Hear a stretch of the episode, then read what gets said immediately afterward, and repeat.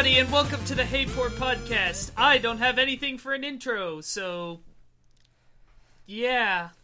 We could talk about the uh, the Charlie and the Chocolate Factory Tom and Jerry God. reboot. Ooh, can we talk about this Klondike Yes, commercial I saw topic. beforehand? Uh, you know, So, you uh, you started to talk about that, and I'm actually curious what you saw. Okay, anyway. Yeah, Nathan, regale our listeners with a Klondike commercial you watched. All right, all right. Yeah. Yes, because what we all people wish don't for. think that the video game industry is already corrupted with actual advertisements in there. Let's talk about something we'll never get advertised from. You know, normally we wait like a couple minutes before we completely turn off our listeners, but this time let's do it right out the All right, gate. all right. Look, Okay, Yeah, so just step our game this up. Klondike commercial starts, and it's these two and like two like uh Klondike like bars. No, they're like Klondike. They're, they're the original Klondike, right? And it's like a man and a woman, and the woman's giving birth to their baby Klondike. Oh And here, No. And here's the thing. No, it's weird. And then when it comes out, Yeah, they're all right. they're all happy. And then the next scene, they're all in their home, but the husband Klondike looks like super upset. And he's sitting on the couch. And then the woman walks over with the baby Klondike, and they and then they sit on another like couch across from them or whatever. And here's the thing: the baby Klondike is Klondike Crunch. And then what happens oh, after? Oh God! The, the doorbell rings, and then in, Oh, in walks no. in this like Uncle Crunch bar or whatever, and he oh no! and then the husband looks at the baby, commercial. and then they're like Klondike Crunch, and I'm like, what was what was this? Did I just watch infidelity no crunch, between please. sweets? Like, Klondike Oh, Crunch, my it's the product of adultery. Holy fuck! and the worst Klondike Crunch, you'll cheat on your wife. and the worst part is, I tried to find more. I tried to find that commercial, but I found different commercials which are just as weird and creepy with Klondike, and I don't know how, why. Klondike. Klondike What's Crunch, the preferred candy of cucks. Jesus Christ! My. Hello, everybody, and welcome to the Hey Poor podcast. It's about video games sometimes. Once in a while. Uh, I'm your Not this host. episode. I'm your host, I Coleman. Joining me is Jay Petrequin. I'm sick again this week. Yay! Yay! Uh, I'm dying. Nathan. Nathan Terencio. Nico, Nico, Nathan. And America's favorite son, Anthony Spivey. Who wouldn't get with the big sister from Lilo and Stitch? Mm, oh. Oh yeah, dude. Mm. You know, Mm. you know that goes back to an earlier conversation we had off the air, where it will Nope, stay. But nope. that, yeah, yeah. Um, so this is the Hey Poor podcast. What we're gonna do in the first half is we're gonna talk about video games and movies and things we saw this week, and apparently Klondike Bar commercials. Although honestly, thank you for sharing that because I, I knew there was a gem there. I'm glad we did that. I'm glad No. we went on that excursion together, guys. um. And we'll talk about the things we played, the things we did this week, the things we saw, the people we met, the life changing experiences we had. Just kidding, it's all nerd shit.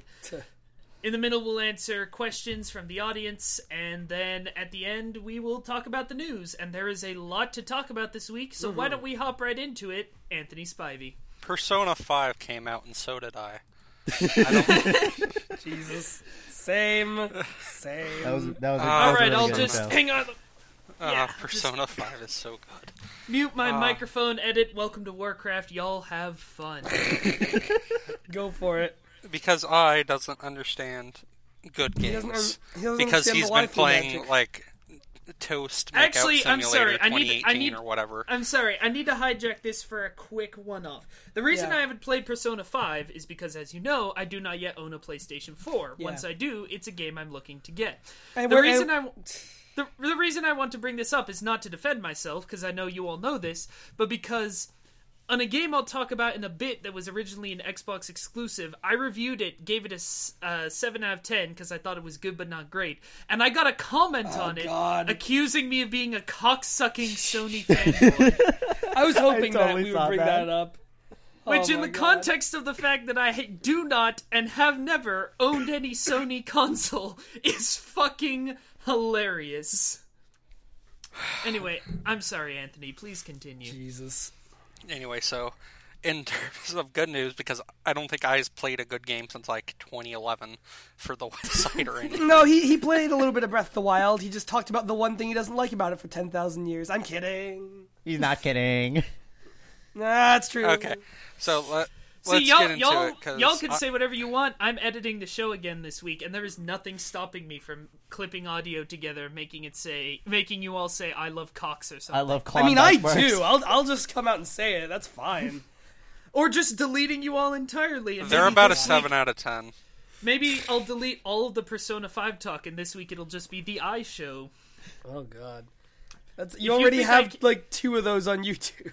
If you think I can't fill two and a half hours talking about Doom by myself, We all know you can. yeah, Coleman. we we all know you can. All right. all right. Anthony. So Jay, let me ask you, how far are Yes.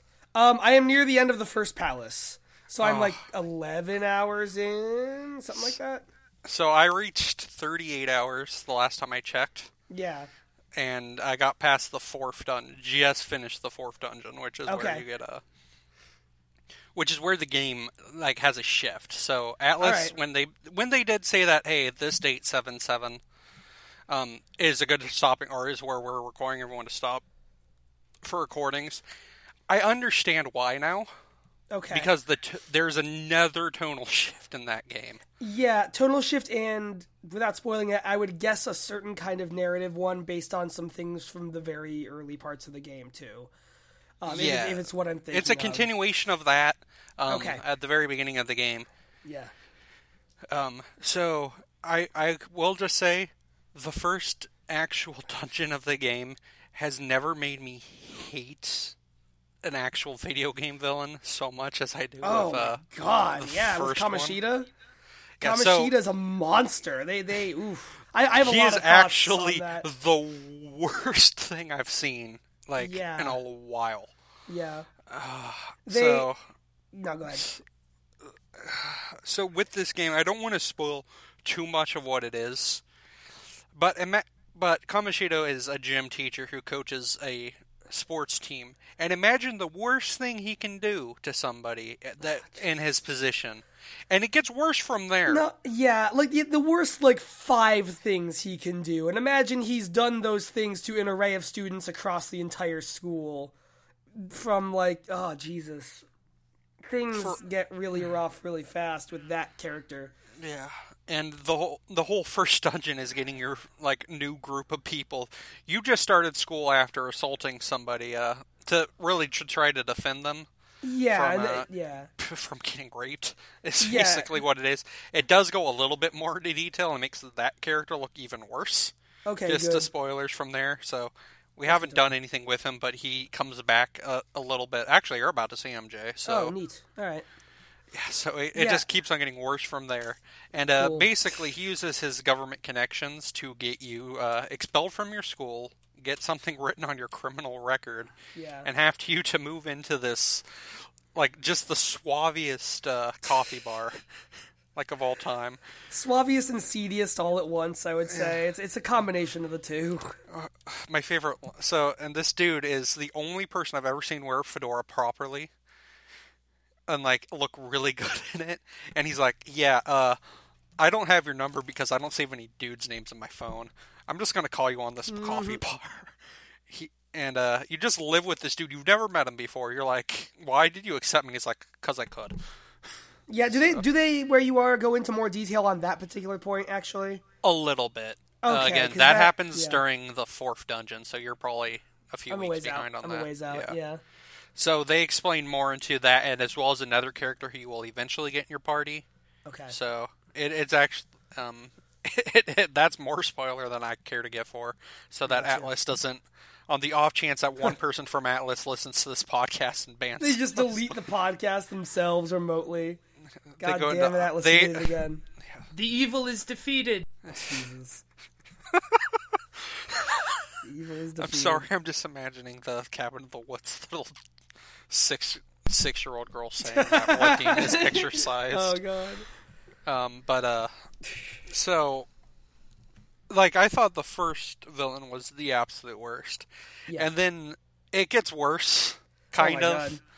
Uh, they go into an um, the big st- uh, subject on the internet, especially in recent years, is artists like not crediting their work and stealing it. Mm-hmm. This game talks a little bit about that. Um, Okay. It talks about uh, Japan's red light district and how corrupt that area is. It talks about dealing with uh, a lot of just dark emotional like people's like repressed memories Yeah. which is near where i'm ending up right now is where i just finished helping somebody try to cope with that Yeah. all wrapped up in the most stylish game God. imaginable. Like no matter what you're doing, the game just pops in it and it just flashes everywhere. You feel like you're in Japan. You feel like every time you get into a battle, you just get amped up with everything with characters moving around. uh, yeah. If like graffiti street art could like be alive like in the Harry Potter books, that would be Persona 5. Everything is just the most pure artistic stylized just street Japanese punk shit. It's oh my god, it's amazing. So you know how like whenever you gain experience, that's always the most boring part of any video game because it just gives you the length. This game makes it awesome because your character's are running in the background while the bar just expands with Yeah, your yeah. with your experience. And the characters move around dynamically. They talk about the battle in certain parts. yeah. All like so it makes everything, even the most boring parts of the game, feel refreshing even after you've done it like over a hundred times, like I have. I don't know if there's a better game out there, and even after I've written so much about Persona 3 and talked about it on this Right. podcast, this game's getting close already, and I'm halfway done from what I've from what I've seen. I oh my god, like, and I don't mind me speaking in here a little bit while you're talking about it, but like, the one point where I sort of had some thoughts against it for a little while, and this is more because I heard a lot of people talking about that, is that it takes longer to get a really good handle of who the characters are on their own that did in three and four, and I think the reason for that is because like. In both three and four, you were an outsider coming into an existing like group of people, whereas here everyone's kind of scattered at the beginning. No one's really there's no extant group. Like it's not like four Like where characters Chie know and- who each other are, but they aren't like already yeah. friends. Yeah, if anything, they know who each other are for negative reasons more than positive reasons, right? Because like that's that's a whole theme of the game too, is just people having to deal with constant ridicule. Because when you meet Pugilist Chan, who is the student body president, there's very negative emotions in there, and you just feel so Right. bad for the character. Right. Or even just like on like being teased because of the way people objectify her and all this other stuff with everyone else. Yeah, it's it's a running theme. Yeah, so um, I I kind of disagree. I felt like these characters are much better nuanced than fours, Oh, I, I will think they're eventually better. write Yeah, something about on I show eventually when I finish Persona Five. yeah, But all these characters immediately like there is there are the stereotypes like in every game like uh, Ryuji's basically just basically Yosuke but bearable. Yosuke with a little bit of Kanji. He's a little bit of a fusion of the two. Yeah, but he's he's better and he actually ha- like if, when you get to uh, doing a lot of the social links or what are the confidants now, Yeah, they go into backstory and Yosuke was always felt really boring. It's like, eh, I hate my job, even though I have to work here.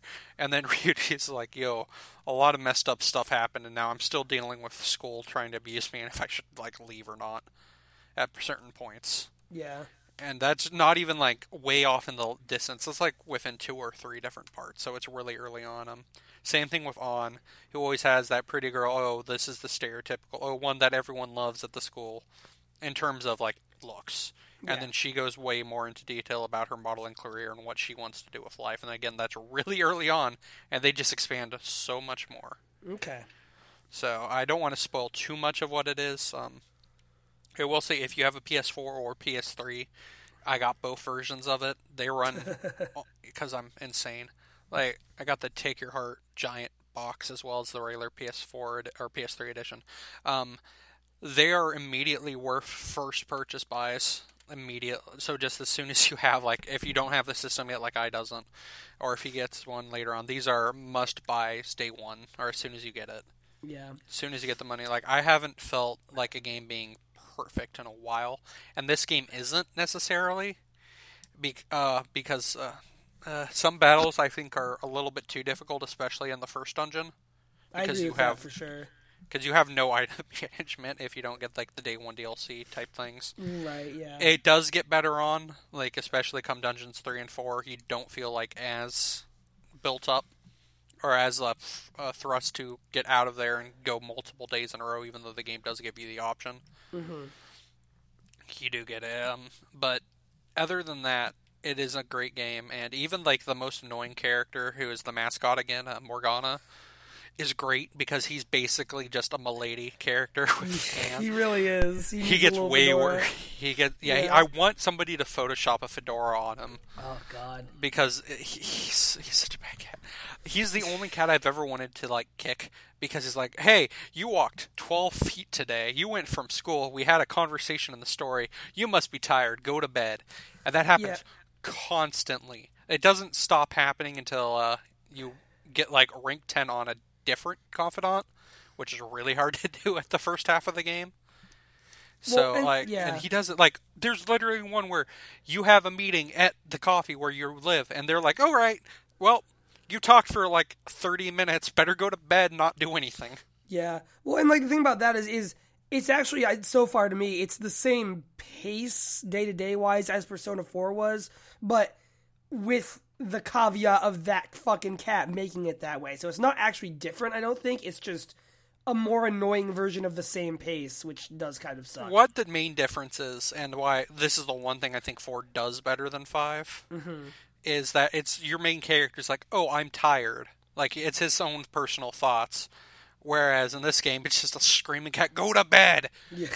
Look, fucker, we gotta go Listen collect some here. fucking jewels tomorrow. Listen here, you little shit. I'm a cat.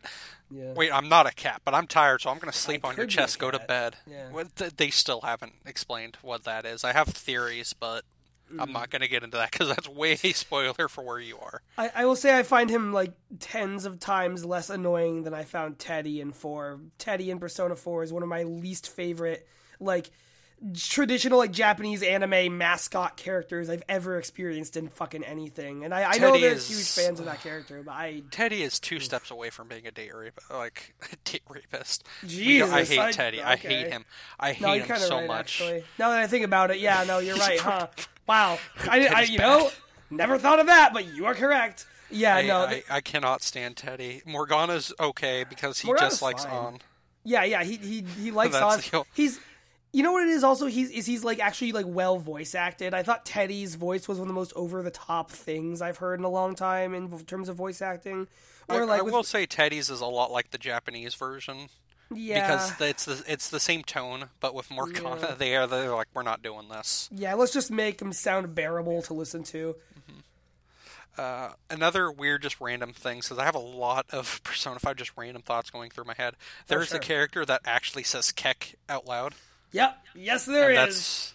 and uh, that just made I was like, wow, this game really did take three years to translate because they're still using Kek as a thing. Um, I think uh, our own Jack Hill said he found a Dark Knight reference in it oh, somewhere. the like, Cake Knight, uh, the Cake Knight Rises. What the um, fuck?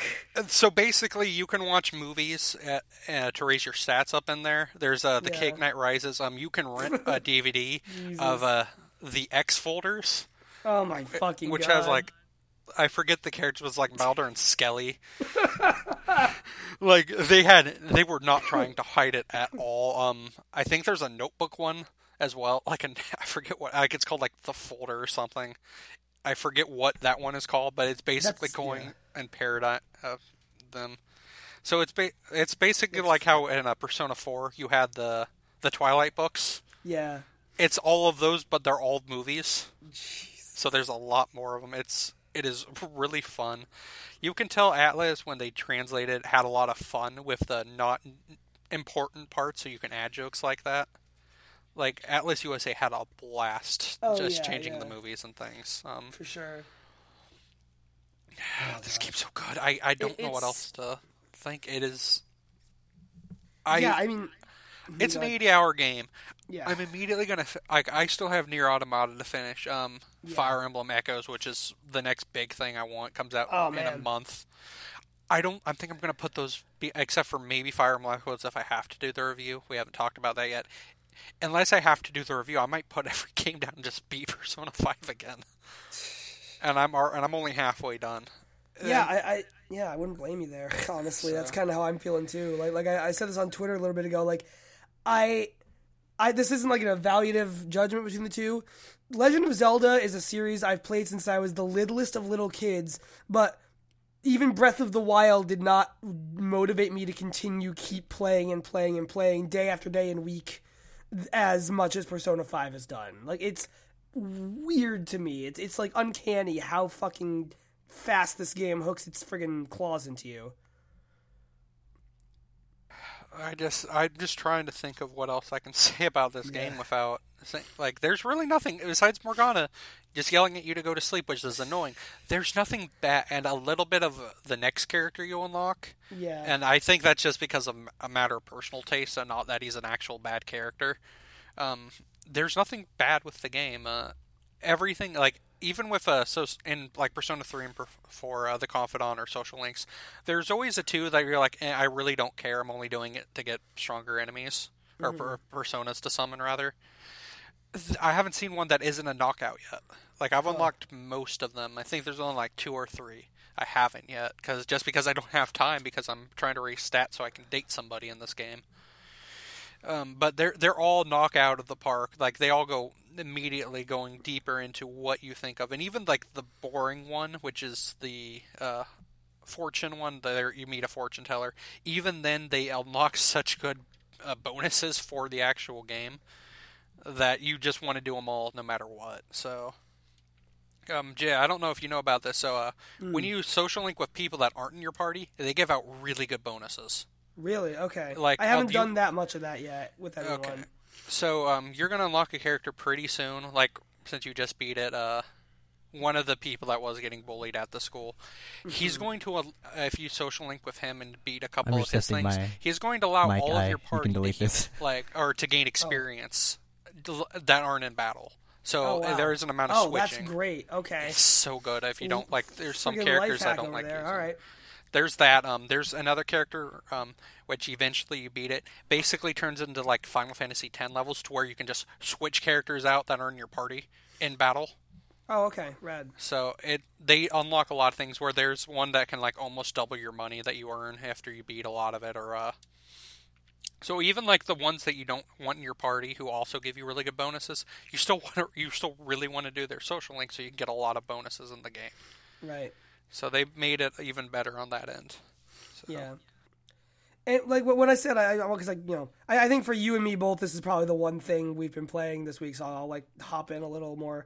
Like when when I said I wasn't as into these characters, I mean that in small margins because I I really do like them overall, especially because um. I want to make sure I brought this up. There is an article from Waypoint I was reading just earlier today, um, titled "Persona Five keeps making villains more important than victims," which a statement I don't no. entirely agree with. No, but, no, they don't. No, but so I, I don't agree with it either. But I want to put it out there because I think it's an actually very interesting article. Um, and I, I want to say too, I know we kind of did it a little bit there, but I think using arguments about what characters feel more like the focus in five versus four as like a direct evaluative statement, I don't think that's fair.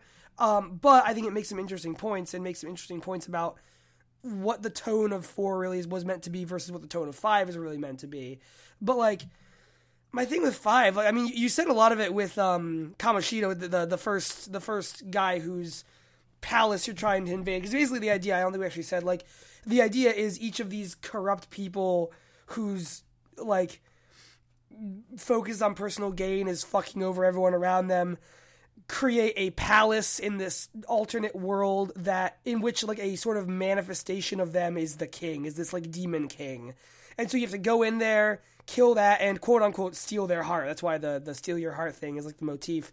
And the idea being that that will cause them to like change their selfish desires and like try and reform or like confess their crimes or whatever it is that fits in the moment kind of.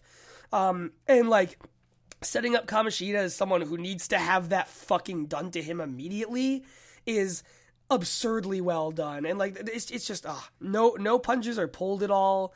I one of my problems with persona 4 was and i, I know i what i just said about evaluation but th- this particular point is kind of impossible for me not to think of.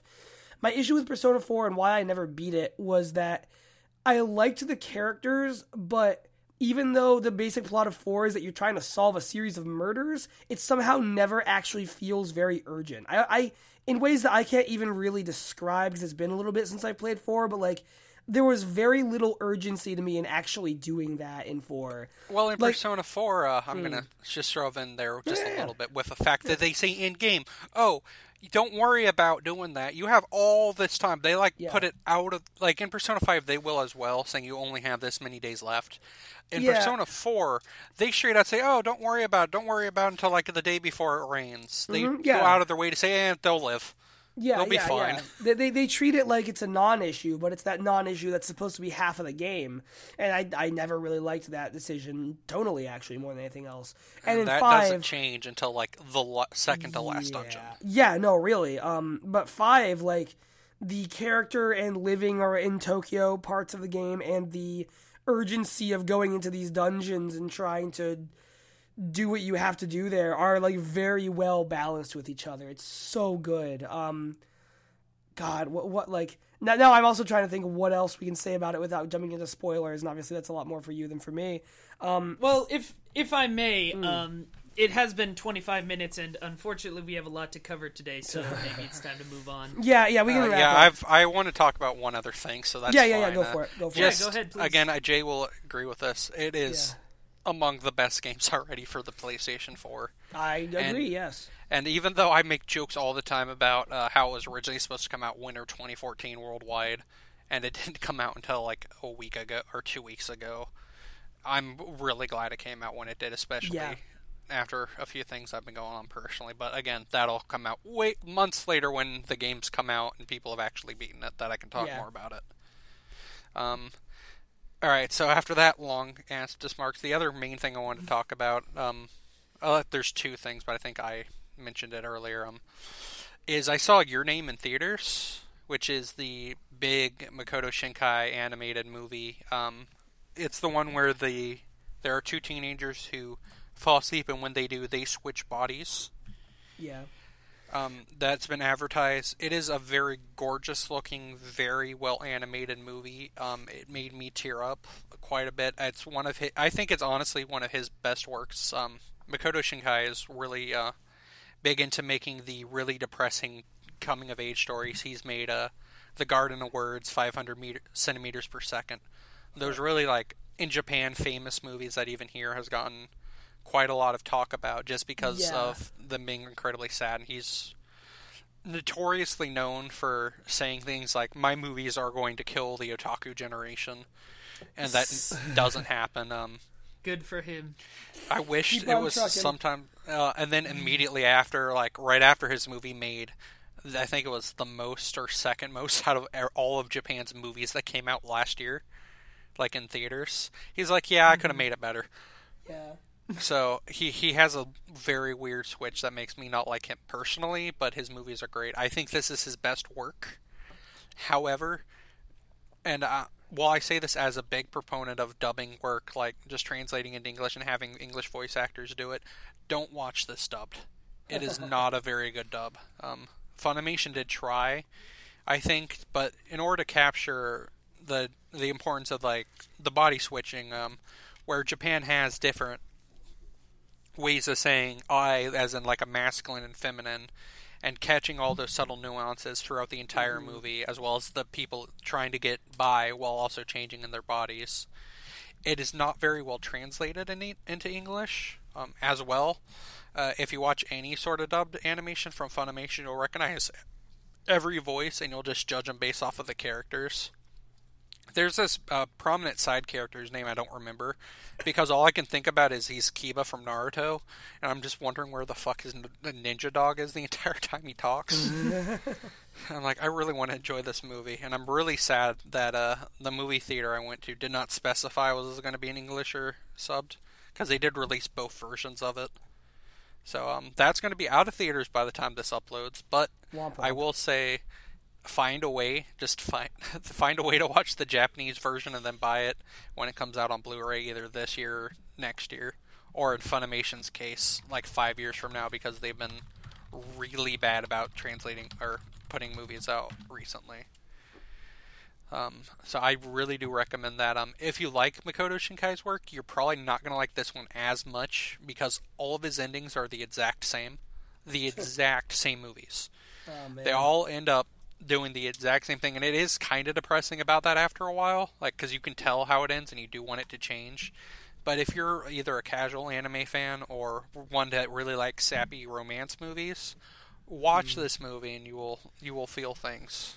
That's Like I that's do. an interesting point to know. I, I the, the only work of his I've seen is five centimeters per second, which I'll be honest, I did not really like. Um, I You'll want to watch this too anyway, just because of like it's the highest grossing movie in Japan. It's noteworthy enough that I'm just curious about it anyway. But I think it's the first two third, actually probably three fourths of the movie are is way better than that movie. okay, okay, But the know. ending is basically the same. Okay. So without spoiling anything, well, kinda. I, I also saw that movie a very long time ago, but I just I don't know. I remember being like severely unimpressed with it. But I will I'll keep that difference in mind if and I- I when th- I check this out. I think this movie has a lot better art design as well, even Mm. though he's the main one who worked on it. I will say that um, the other thing, and, and I know I mentioned this in a group chat, so I don't know how much he's seen it of it, or if he just mentioned it. Uh, the Mystery Science Theater 3000 reveal, or Yes. Oh yes, I have And- a lot to say about that. I like. Okay. I hate the first episode. I do as hate well. Felicia Day, and I think everything else is fine. Uh, I think Felicia Day and Patton Oswalt should have switched places as the main villain and the bumbling ass- assistant. I don't think Felicia Day can play villainous roles or even like really hmm. cheesy, over the top roles as well as Patton Well- Oswalt can. I that may that also may be that I just don't think she's a great actress, even when mm-hmm. she is trying to play it uh, purposely cheesy. I think she's trying too hard to play it cheesy, which is a part of the whole point of playing some cheesy. Is you're not really trying. right. So, first of all, we agree on what's important, which is that it's good. Like uh, no one no one has ever cared about like the skits and sketches Oh, in I MST3K. completely about disagree. Those are some of my favorite Really? parts. yeah, of I, I, I also series. disagree. I definitely care about those a lot sometimes. That's fucking bizarre. I like I was like, oh, okay, they're putting the sketches in like as a throwback to the original. I I've never uh, no, this reboot is actually the first time I've laughed at an MST3K skit. I, I Wow. think Okay. I think I laugh I more think- at the skits than I do some of the episodes. Uh, everyone I- I've yeah. ever known is uh, okay. Maybe I am just generalizing. Personally, I've always shown up for the riffs, and the riffs are really, really good in this, and that's what's most important. I will agree. Um, it is the most uh, important part. It is the most we- important part. yes. of Yeah, there's these. no and they are, that. except for the first episode, which I think was also filmed first. I think they were trying to get Yeah. back into the characters, like to know Yeah, what they I are. so after agree. I think Reptilicus, I think they get way better. I think that the first episode um, is actually pretty good for riffs. There are some jokes that made me laugh, but yeah, it is probably the weakest so far. Um, especially in terms of it starts with this long introduction that like explains the story, and I think I can say nobody really cares about the story. That Oh, I'll yeah, that's- you up Even on, if yeah. even that's if you fine. like the skits, like nobody it. wanted particularly a three minute intro with look how many cameos we can cram in. That was here." not necessary at all. It was it. He could have just shown up on the ship. it wasn't tasteful. Um, and I actually like that they don't explain his relationship with the bots at all. They go through all the trouble to show how Jonah got captured, and then the bots are just there. And I'm like, see, that's what I wanted. Like the only explanation they have is a uh, Servo going, "You're not my real father," and that's it. yes. um, but no, I have been loving the new MST3K. Um, uh, it's it's really fun. Sometimes it is a little weird to get used to the new voices. Like they're good. It's just you know obviously the nostalgia factor of it. Um, and I uh, and it's also kind of weird to hear them making jokes about like modern things, like jokes about Twitter and anti-vaxxers and stuff. Not that they're bad jokes. It's just the first time it happened, it was like ah. Well- oh yeah, holy shit! It's Well, remember Like, that none of us were alive when the original show. no, came out. exactly. Yeah. No, So- I wanted I wanted them to do that. I was expecting them to do that. Um, and that's the thing. Like these things, they're different, but they're not bad. And I feel like because obviously this is all anyone talked about on Twitter over the weekend. Um, I feel like a lot of people dislike it just because it is different. Like some of the complaints I've seen are ridiculous. Like Yeah. in the theater, I have a hard time t- uh, telling the difference between Tom Servo's voice and Jonah's voice, and it's like, well, who cares? They're it like it's just telling jokes. It doesn't really matter who's saying it.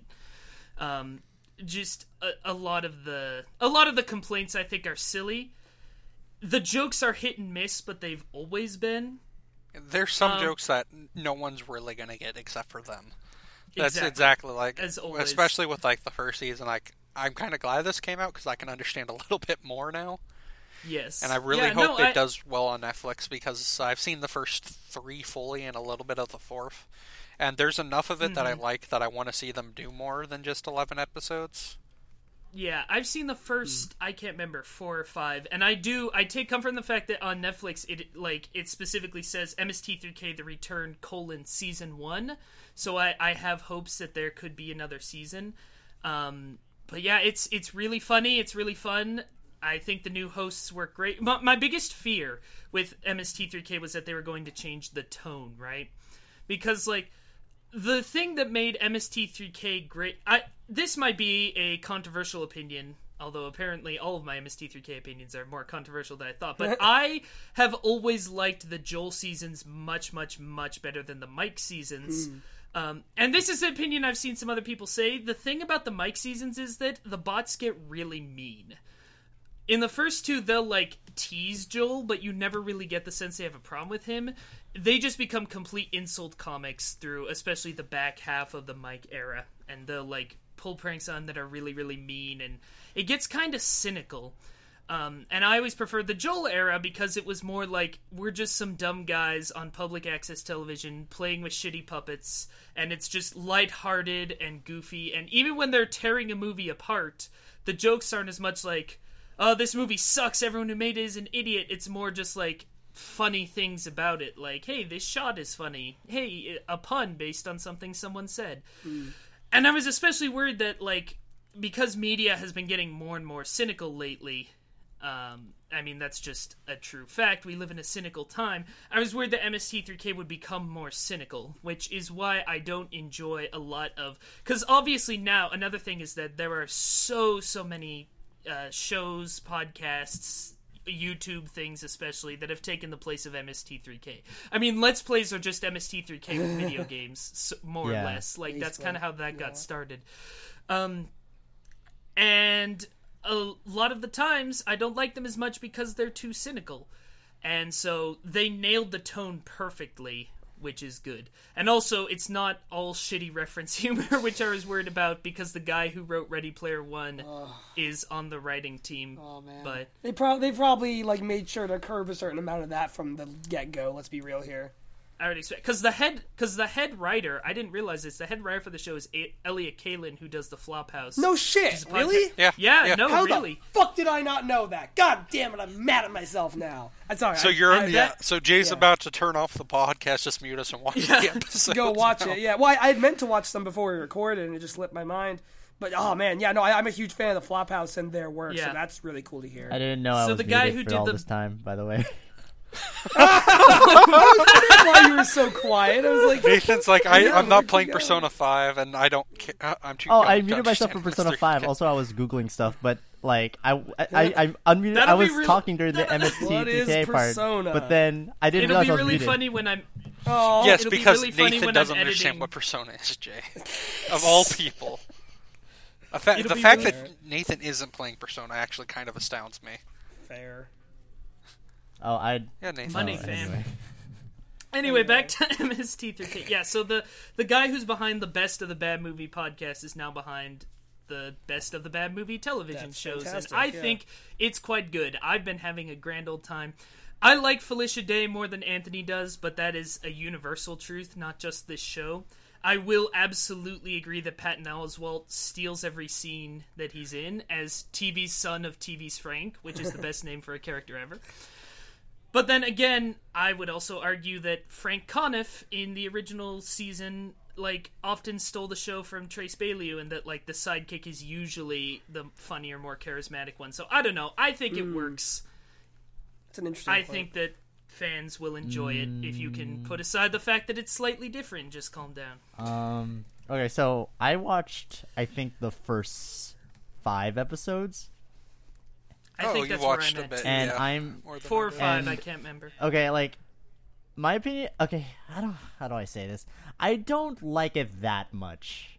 It, it's like I think. Well, you're off the podcast. Yeah, Bye. I'm Hold on. fired. How, Bye. wait, how have much have you seen opinion. of the? That's it. Over. Hold on, Nathan. we're a how much hive have you mind. seen? How much have you seen We've of never the original disagreed show? on it. See, the thing is, I have watched parts of the original show. Like, actually, like some of my, and this is the thing. Like, I discovered Gamera because of that show, and that's like, Oh, huh. so like I do like the show.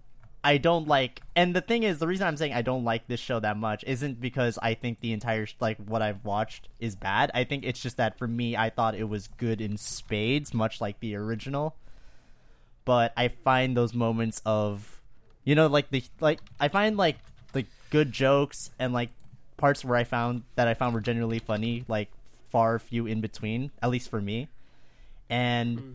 Like I actually did like the skits from the older show from the older show and I don't like the skits that much for this show. I really don't think they're that funny. Okay, d- d- t- Nathan, Yes. I want to say two Yes, go things. ahead. Number one, I think that uh, that was always true of the original Yeah. show. Like, I would say that you you only laugh out loud at a few jokes. yeah. Um, and, Yeah. Like, I get I get people not liking that. I get that it's Mm-hmm. yeah. kind of. Honestly, my favorite way to watch an MST3K is often in the background of something Mm-hmm. else and like have paying attention to it. Yeah, I and I get that that might not be everyone's deal. Um, so you know, totally fair enough. Number two, though, Yeah. this is actually something I've been meaning to bring up for a while. Uh huh. Good. The phrase "in spades," according to the Yeah, you were Uh, thinking the same thing I was. Yeah, I think we all were actually. according to I've gone ahead and looked it up on dictionary.com here. In spades means to a very high degree, Okay. and it is a phrase you use a lot. Okay. And what you mean is not to a very high Yeah. degree. in the Okay. opposite of spades, Okay. in like clubs or diamonds. Yeah, I was gonna say. Yeah, fair enough. I was gonna say. and it's time for an intervention because at first I was like, Did, ah, he probably just said it wrong, or maybe there's a meaning I don't Yeah. know. No. Okay. But no. But yeah, no, fair enough. I mean, it's like it was always a weird cult show. It will always Yeah. be a weird cult Yeah. show that a lot of people don't like, and that's fine. yeah. Well. But if you do like it, I think you'll like the new It's one. also why I'm really glad it's on Netflix and not on traditional television because it would have been canceled by now. It would have Again. tanked. yeah, no. yeah. It's it's one of several Netflix shows and also just web-based shows where the internet's the only place that can exist, or something like this is the only place where it can exist. Mm-hmm. Yeah. So I'm- there you go. Fuck, I got, I MST3K. gotta, I gotta watch some of it by next week. I plan to, and I could have been in on this whole conversation, but I can't. It's making me sad. Don't worry, No. next week and the next eight weeks will be Persona 4 plus whatever Persona else 5 we do. and So, or yeah, Mystery Persona 5. Yeah. Yeah, so- well, my my feeling with Felicia Day, I, I I don't really dislike Felicia Day, but I actually have kind of similar feelings to her that I stated as having towards uh, Neil Patrick Harris before I watched a series of unfortunate events. So who knows? Maybe I'll have a similar turnaround on her that I did on him. Who knows? I don't know. I haven't liked every single thing Felicia Day's done, but like that's true of almost all actors. yeah. Welcome I to people. I don't know. Yeah. Yeah. Pretty much. I think I think she's fine. Um, and I do appreciate the fact that they specifically wanted to have like more women on board this time around. so cool. like they wanted to have a female villain, which they did have before. Uh, with Pearl. Um, yeah. but uh, so they wanted to have a female villain, and they wanted to have a um, a Gypsy is voiced by an actual female comedian instead of just being a guy doing a falsetto, which some people are really pissed about. Um, SJW cuck, etc. But um, PS4, said Sony was- fanboy, etc. yeah. But Joel said was really important to him, and like you know, I like I like those little touches. I don't know. Even if you don't like Felicia Day, she's not there that much, so it's basically Yeah. I, I will say that's that's, my just- take on it. I will say she's not in it enough to where I'm upset, really, that she's casted. Like once I heard she was in there, I was like, oh no, she's going to be the mm-hmm. main cast, and I actually read the article Yeah. 'Cause I they actually put- worry. because they had a like when they did the articles, her name was before Jonah Ray, who is yep. the main human. Yep. Like in everything, I was like, no, please Yeah. don't. Well, that's like a.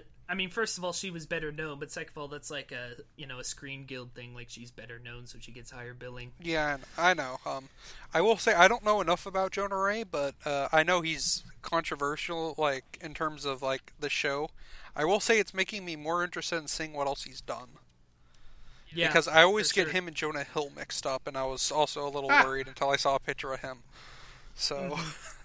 He has a he has a very rapid fire wit. I think that the biggest change to the riffs between this and the old series is that it feels like it's much faster, which I like. I will You know- agree with that too. So You know, Anthony, if this had been made like six or seven years ago, Jonah Hill probably would have been a candidate too. That's the funny thing about that. I, I I don't think I would want that because the th- entire theater would just be filled with smoke the entire time. All right, Nathan. I'm sorry that we sort of called you out earlier. What else have you been experiencing this week? Oh, oh, Other than oh, you mute. feel bad. I'm just kidding. no, I really don't. No, I don't care. dude. It's fine. Coleman has was- no feelings, he was- no No, emotions. No, no, I no. don't it's fine, feel dude. bad about Nathan. He was filming uh, spiders get on or something. No, it's fine. He- oh no, I'm God. fine. Anyway, Animated uh, spiders going at it. So, um, I had, I, I was gonna say I had the joy. Um, I played, I reviewed a game. That's what I did. Um, it's called Bullet Wow. Soul. It's boring. I'm s- I- that was really blunt, It- but it's a shoot 'em up. And here's the thing: I like shoot 'em ups. They're not my favorite thing, but I can enjoy it for what it is. And this one's really bare bones. And I know why it's bare bones because it's a port of a 2011 Xbox 360 game. And they added the DLC that was only available in Japan, and they put it on Steam for 15 bucks. Not bad. Um, it's just I don't know, like, like all I can really say is that it's a shoot 'em up, and there's nice looking anime characters that don't do anything that are just static images, and the game gets hard, and you get high, like you try to get a high score and beat other people's high scores. That's literally the game, and there's nothing more to that, but actually playing the game is pretty decent. It's just that I'm not that kind of person who gets the drive out of like beating the highest score in like from you know what I mean. So like, uh, it's just a very average game. So that's why I'm not going to talk too much about it. But that that's a thing that happened. Um, it's What a fine. boring name.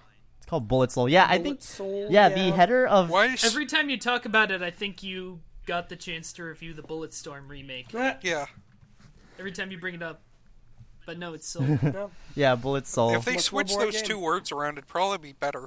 Soul Bullet sounds a lot better than Bullet Soul. Soul Bullet sounds Yeah. rad. Yeah. That sounds like a Yeah. damn Kojima joint. yeah, because Bullet Soul sounds like this emo band from like my high school or something. You know what I mean? So Oh my it would- Soul Bullet sounds like a Sisters of Battle weapon or something. Yeah, but um, so that's I played that. But- that was that was not fun. It's okay. I told you, man, bullet hell games are by and large not fun anymore. Like, yeah, Yeah. At least not the ones we get. yeah, Yeah. yeah, Unfortunate. Like the best Bullet Soul or Bullet Hell game is Bullet the Soul.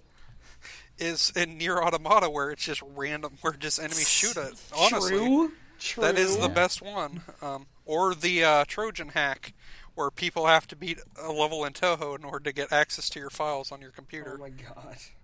But um, yeah, that, I yeah I reviewed that. That was okay. It was three out of five. It's average. Um, the game I a game I got back into playing and fun story with this game. It was actually a co- um a press copy, a review copy of a of a game. It was an MMO. It's called Black Desert Online, and I got it for a site that Oh, yeah. I originally worked on before Hey Poor Player. Except I didn't work on that site because I did videos, and then I sent them to the dude because he didn't give me access to the YouTube channel. And then I'm like, "Are these fine?" He's like, "Yeah, they're fine." Never uploaded them to the channel, and then told me, "Oh yeah, we're like gonna like cut you," and I'm like. Okay, can uh, uh, can I have an explanation? And like, the dude. Sorry, Nathan. Was that called Brash Games by Yeah, any I chance? was No, it wasn't. say. It wasn't. It wasn't. And I'm not gonna say No, the they would site. have uploaded it, And I- and they would have just bleeped out every time he said his name. Trash. and they don't. Yeah. I'm not gonna say the site because it's like it's whatever. I don't. It's nothing personal. Yeah. But um, so they gave me so whatever. I got a I got a free game out of it. But anyway, so Black Desert Online was a game I tried a year ago when it was launched, and it's a game that I never got into because it's super complicated. And I started playing it now. And now that I get more of the game systems, I'm actually really enjoying the game. And I'm an MMO guy. Like I love MMOs in general, but I really like Black Desert for taking the not World of Warcraft route and actually doing it well. Like it's not a theme park MMO. Mm-hmm. It's not a very set system of grinding and progression. It takes progression and it does really cool things with it. It like how instead of doing like raid tiers where it's like you do this dungeon, you get armor, and then you do progressively harder versions of it to get better armor, and then like that's like this like the base armor set is what you should be getting. In here, like armor, even progression, like gearing works different. Instead of like getting better pieces of equipment, what you should do is find a like a set that you like and then upgrade that consistently rather than like getting better pieces of armor. So you can actually use like the set you've been using. So like at level 30 you get a certain set, you can actually keep using that and just upgrade that rather than like getting something new. And there's no raids. There's these things called world bosses and there's a lot of like economy based things like um, owning housing. Like if you're in a guild, you can actually control territory and then tax the shit out of it. And like there's like cool things like that. It's like I don't know. The thing with MMOs is they don't feel like open worlds, and this one is not only just being an open world, a game with like very little instances. It's just also feels like a world where like players do have more control than in other games. Like players do have an impact on like territories and the marketplace. There's even like sailing, and there's even pirates, like not NPC pirates, like players going to other people's ships and then like taking all their shit and then just weird stuff, and I like it a lot. So I've been enjoying a lot of that. I'm not at the level cap, but it's something I enjoy, and it's I don't know. It's a breath of fresh air considering that M- all MMOs are pretty much World of Warcraft, more or less. so yeah, that's what I've been playing. I haven't been watching or doing a lot of other things. I mean, we kind of we kind of talked about it already. So, uh, yeah, I think that's it. I think that's I think that's what I've been that's what I've been doing mostly. So, yeah, uh, gonna play Black Desert actually after we do this podcast. So There you go. Jay, Yep. Anything besides Persona? Yep. Sorry, I I cut out for me for a second, so I wasn't sure if he was asking me to go or if he was like whispering an incantation to send me down into hell, which you know he wouldn't be the first one. Um, I, I, to be fair, I did just say Jay and expect that you would know what that meant. okay, no, I mean you usually say other words. I do know what it meant. I just I've been conditioned to do one thing, you start doing another. Um, but no, so obviously Anthony and I talked about Persona Five a bunch. Um, it's wonderful and is pretty much like I I, uh, I talked about Banner Saga last week. I have another game I'm reviewing right now, but I actually can't talk about it yet. I'll be able to next week. So really, as far as what I've been playing, other than uh, other than a little bit of Pokemon as usual, it's been mostly um, mostly Persona Five, and you know Anthony and I talked about mostly, but like I guess all I want to add to all that we already said is just like there's a lot of things about RPG, like turn-based RPGs, that make me not often want to play them on consoles, just due to the way they tend to flow. I just, you know, I, I have Persona 4 on PS2, but I also have it on Vita, and I played more of it on Vita, just because like that kind of gameplay often lends itself to something you can play while you're, you know, watching the new Mystery Science Theater season or whatever. Um, but Persona 5 continues to be s- turn-based strategy, but doesn't feel like it in terms of the cognitive flow. It's a lot faster than that, and I really like the ways they did that. Um, that that's all I wanted to add to what we already said. Persona 5's awesome. It might be my favorite thing I've played this year so far, next to Night in the Woods. Um, other than that, I oh yeah, I want to mention, and I know it's becoming like three layers of inside joke on top of each other whenever we talk about Overwatch anymore. But there was a Overwatch mode that came out that I did briefly want to mention because it, I I know it kind of actually hits on something that I know you had an issue with when the game came out, which is just the general lack of modes thing, right? Like basically what happened is they released sort of a mini story mode. It's a like one shot through like Left 4 Dead level style in a similar style to the Halloween thing they did uh, last well Halloween. Um, that is the story of the first mission of Tracer, who's the character on the box of the game, of the mascot. Um, and it's cool. You're, you're fighting these these war bots that you know sort of exist in the lore as this like sort of Terminator style mechanical army that was manufactured for you know so and so reasons. Um, one of the robots is actually a like framework for the new character who became DLC recently, Orisa. So you can get a skin for her that is one of those old war mechs, which is really neat. Um, and it's really cool. It, it's my thing with Overwatch's various modes over time is that they continue to be good and imaginative, and I wish they didn't keep locking them into a rotation thing because I continue to feel like, and you know, this goes back to what we've been saying, where you know I'll completely concede that it doesn't have as many modes as it could have. Now that it does have a lot of those modes, they still do a rotation of like you only get one or two of those every couple weeks, and I think that kind of sucks. Um, I, I think if you don't want to have every single one for server issues or whatever be live all the time, that's fine. But like, uh, right now, I think it's just the new DLC mode and some various other shit that doesn't feel that distinct from each other, and maybe capture the flag. And then there's other ones that'll come in once every like, I'm gonna guess probably six months from now. That sucks. But uh, the new one, the new mode that they tossed in there is really cool, and that's if you've been sleeping on Overwatch for a little, or you know, if you got it but haven't played it in a while, it's a good reason to fire it up for a little bit. Uh, so I, I actually did kind of have something to say about this, Oh, yeah. which is that this is exactly the reason that I uh, picked Battleborn over um, Overwatch is because it had more of this sort of uh, player versus enemy stuff, uh, Yeah. more of a like story and lore focus, which is what I tend to enjoy. Sure. That doesn't mean that Battleborn is better than Overwatch. It means that that is what I That's what you enjoy absorb more, more. so that is the game I picked. So when I saw that this was a mode being introduced in Overwatch, I was super excited. Uh, Mike Krahulik of Penny Arcade um, actually had a piece I thought about that was really interesting. That he said this feels like something that should have been an integral part of Overwatch since the beginning, because he said that he never uh, felt more like Reinhardt than when he was playing Reinhardt in this mode, and he Mm-hmm. of course was more eloquent about it. So you can go read that. But um, and I was like, wow, that seems really really cool. Yeah. And then I found out that it was temporary, and I was like, well, still don't need to get Overwatch yet. Yeah, well, and, and we don't know to what Which de- is right. we don't know which to what is very much a degree thing. it's going to be temporary. That's the problem, right? Is like it might come back once in a while. There is a mode that you can do on Overwatch where you run through a complete gauntlet of every special mode they've ever released, and I assume it'll be in there. And again, it's also like the the Dr. Junkenstein thing had no story to it, but that was a framework for it. So I assume they'll probably do more of these. But yeah, no, it absolutely feels like this first one should have been in there from day one, or at least like been one of the first pieces of downloadable content for it after release.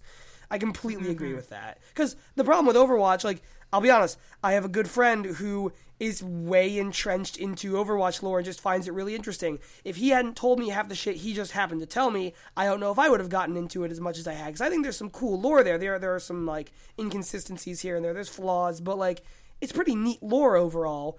But it's That's, mostly that's going to be the next series. Is a Jay and uh, his partner doing Welcome to Overwatch. Yeah, that's that's the secret video project he and I have been planning. Definitely. Um, actually, that eh, that could be something. Well, you know what? Eh, yeah. You know what? Let's brainstorm that later. Um, but no, it, it's it is flawed, right? And that is a big flaw of it. And I hope they do more of that because I can see that being a big thing that will draw people like you in, and honestly, people like a younger me. Like if you'd asked me six years ago. You know, obviously I was a shitty little teenager running around, fucking around. Um, but I would have probably told you, no, I'm not going to play this if it doesn't have some kind of big single player mode. Just because, again, that's that's not what I was into then either. Team Fortress 2 is something that changed that for me. Splatoon much later was, and now Overwatch. Even then, it's only occasional I get into a game that's mostly multiplayer focused. But I, I think I think I, I, I'm just overall very glad that they're at least reaching into this, and I hope it doesn't go away because otherwise they are missing Yeah. an opportunity to get people like you in and interested, and that I don't think they should miss that yeah, opportunity. for sure. Yeah, um, I'm wondering right now if it's gonna be kind of like Heroes of the Storm, where having gotten into Heroes of the Storm recently, and I haven't been talking about it just because it's not interesting for me to say every week. Yeah. I am playing more Heroes of the Storm than is probably healthy. Same with me in Pokemon and Overwatch. Yeah, Yeah, exactly. Um, but I I've been getting back into that, and like I liked it from the beta, but like so many of the things that were frustrating about it, they just got rid of, and a big part of that is they've stopped withholding content. Okay. Like originally, you basically weren't going to get a hero unless you bought it. Oh, no. Whereas now, uh, you don't have to grind too much. Like uh, just this last weekend, I finally was able to unlock Probius, who is the second newest hero, who is a StarCraft two probe. Yep. Um, and so but like so originally they felt like uh, they had to you know sort of uh, cordon all this content off for whatever reason like heroes weren't as available game modes were harder to get like various things and now it's just all there and you can just all play it and i'm wondering if overwatch is going to go the similar route where like once it has all this stuff just in the game and you can just play it that's kind of what i'm looking for yeah, now yeah, and, and- we'll see. Yeah, and, and honestly, I hope you're right. I hope that is what they eventually do. Um, and, and that's the double-edged sword of that like rotation system. Is I actually think if you are someone like me who's been playing off and on since the game released, it's awesome. Like, there's that whole Right. mentality, right, of like, oh, you know, a million options and nothing to do. All those options feel cool if they waver in and out of availability, like, or cool, but Mm-hmm. also just like novel again. Like, oh, that's back up. That's not, you know, it's Yeah. it's a repeating special at a diner that shows up once in a while that you Right. remember and it's familiar. There's something to that for regulars, and so I don't know. I, I'm really I'm really double sided on it, right? Like, there's no easy answer, but yeah, I, I It, it's it's Hmm. very much they are currently choosing to sort of like keep their core player base interested in playing rather than introduce new players, and that's not necessarily bad. I can't blame them for that. Honestly, it, it's a big enough base that they would want to keep it. I totally can see that. Yeah, I, I don't mean, know. They they've made their money. Honestly, it's it, like it was the biggest launch of all time or whatever. Which is why it's fucking hilarious to me that they insist they have to have microtransactions to keep the servers up. But that's a whole other conversation. Yeah. Um, but yeah, so that that's the other main thing I've been playing. Other than that, like I said, just some. I'm building my second competitive team for the new generation in Pokemon, and how I'm doing that is I'm just picking one Pokemon and going from there. So I'm trying to decide if I want to start with a Sableye or a Gengar.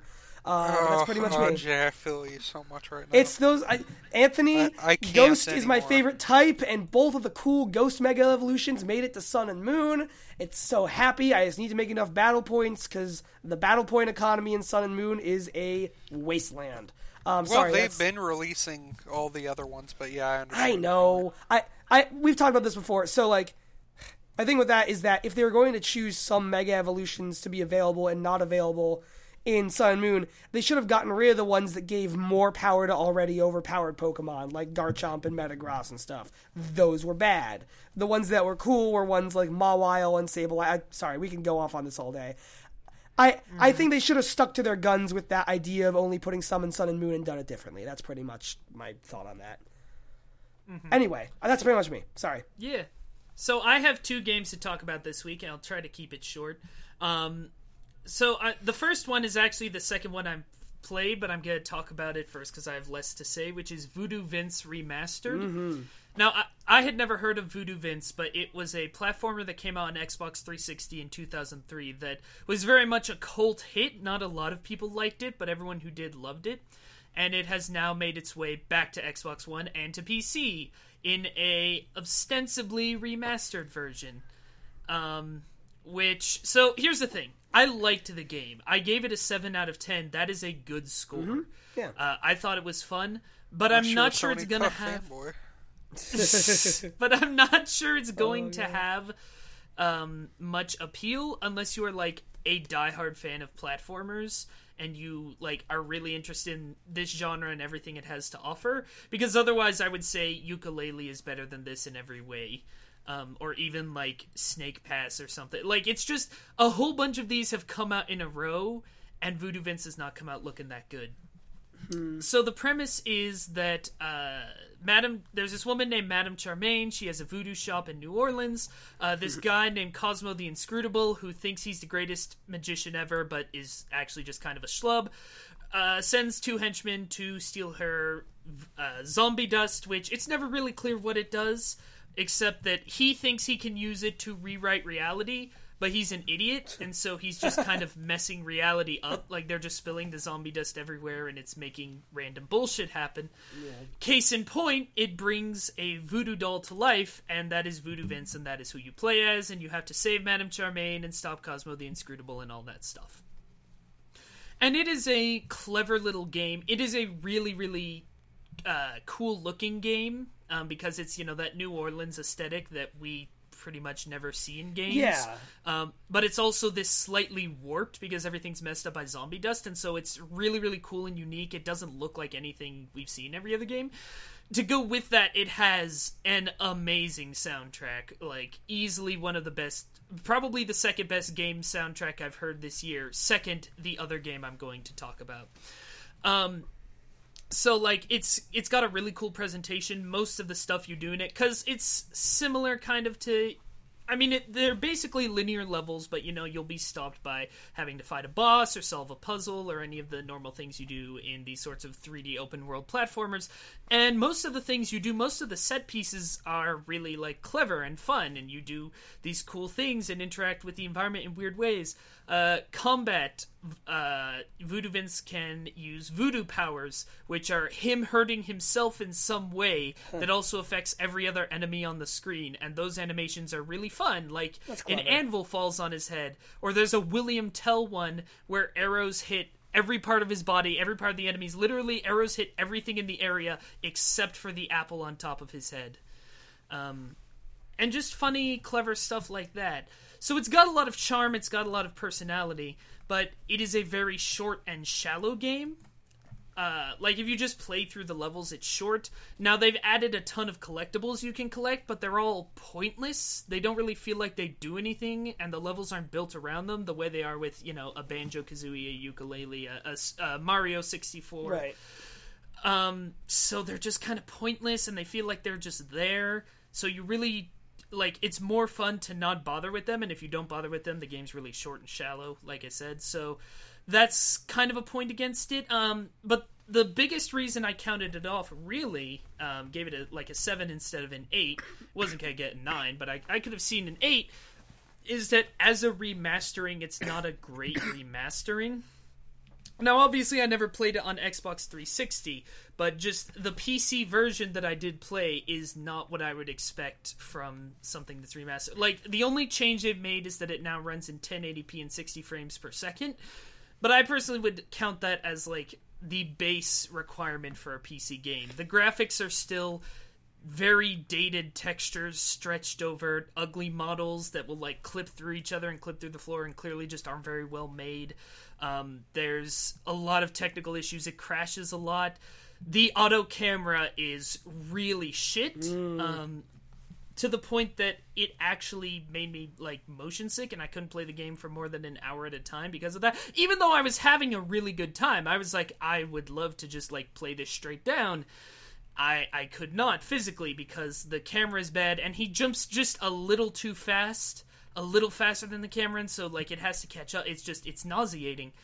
And the keyboard controls are completely non-existent. They don't even show button prompts for keyboard controls. They only show button prompts for Xbox 360 controllers, which really shows you how little effort they've put into State of the art, it, that It's yeah. still the same old button prompts.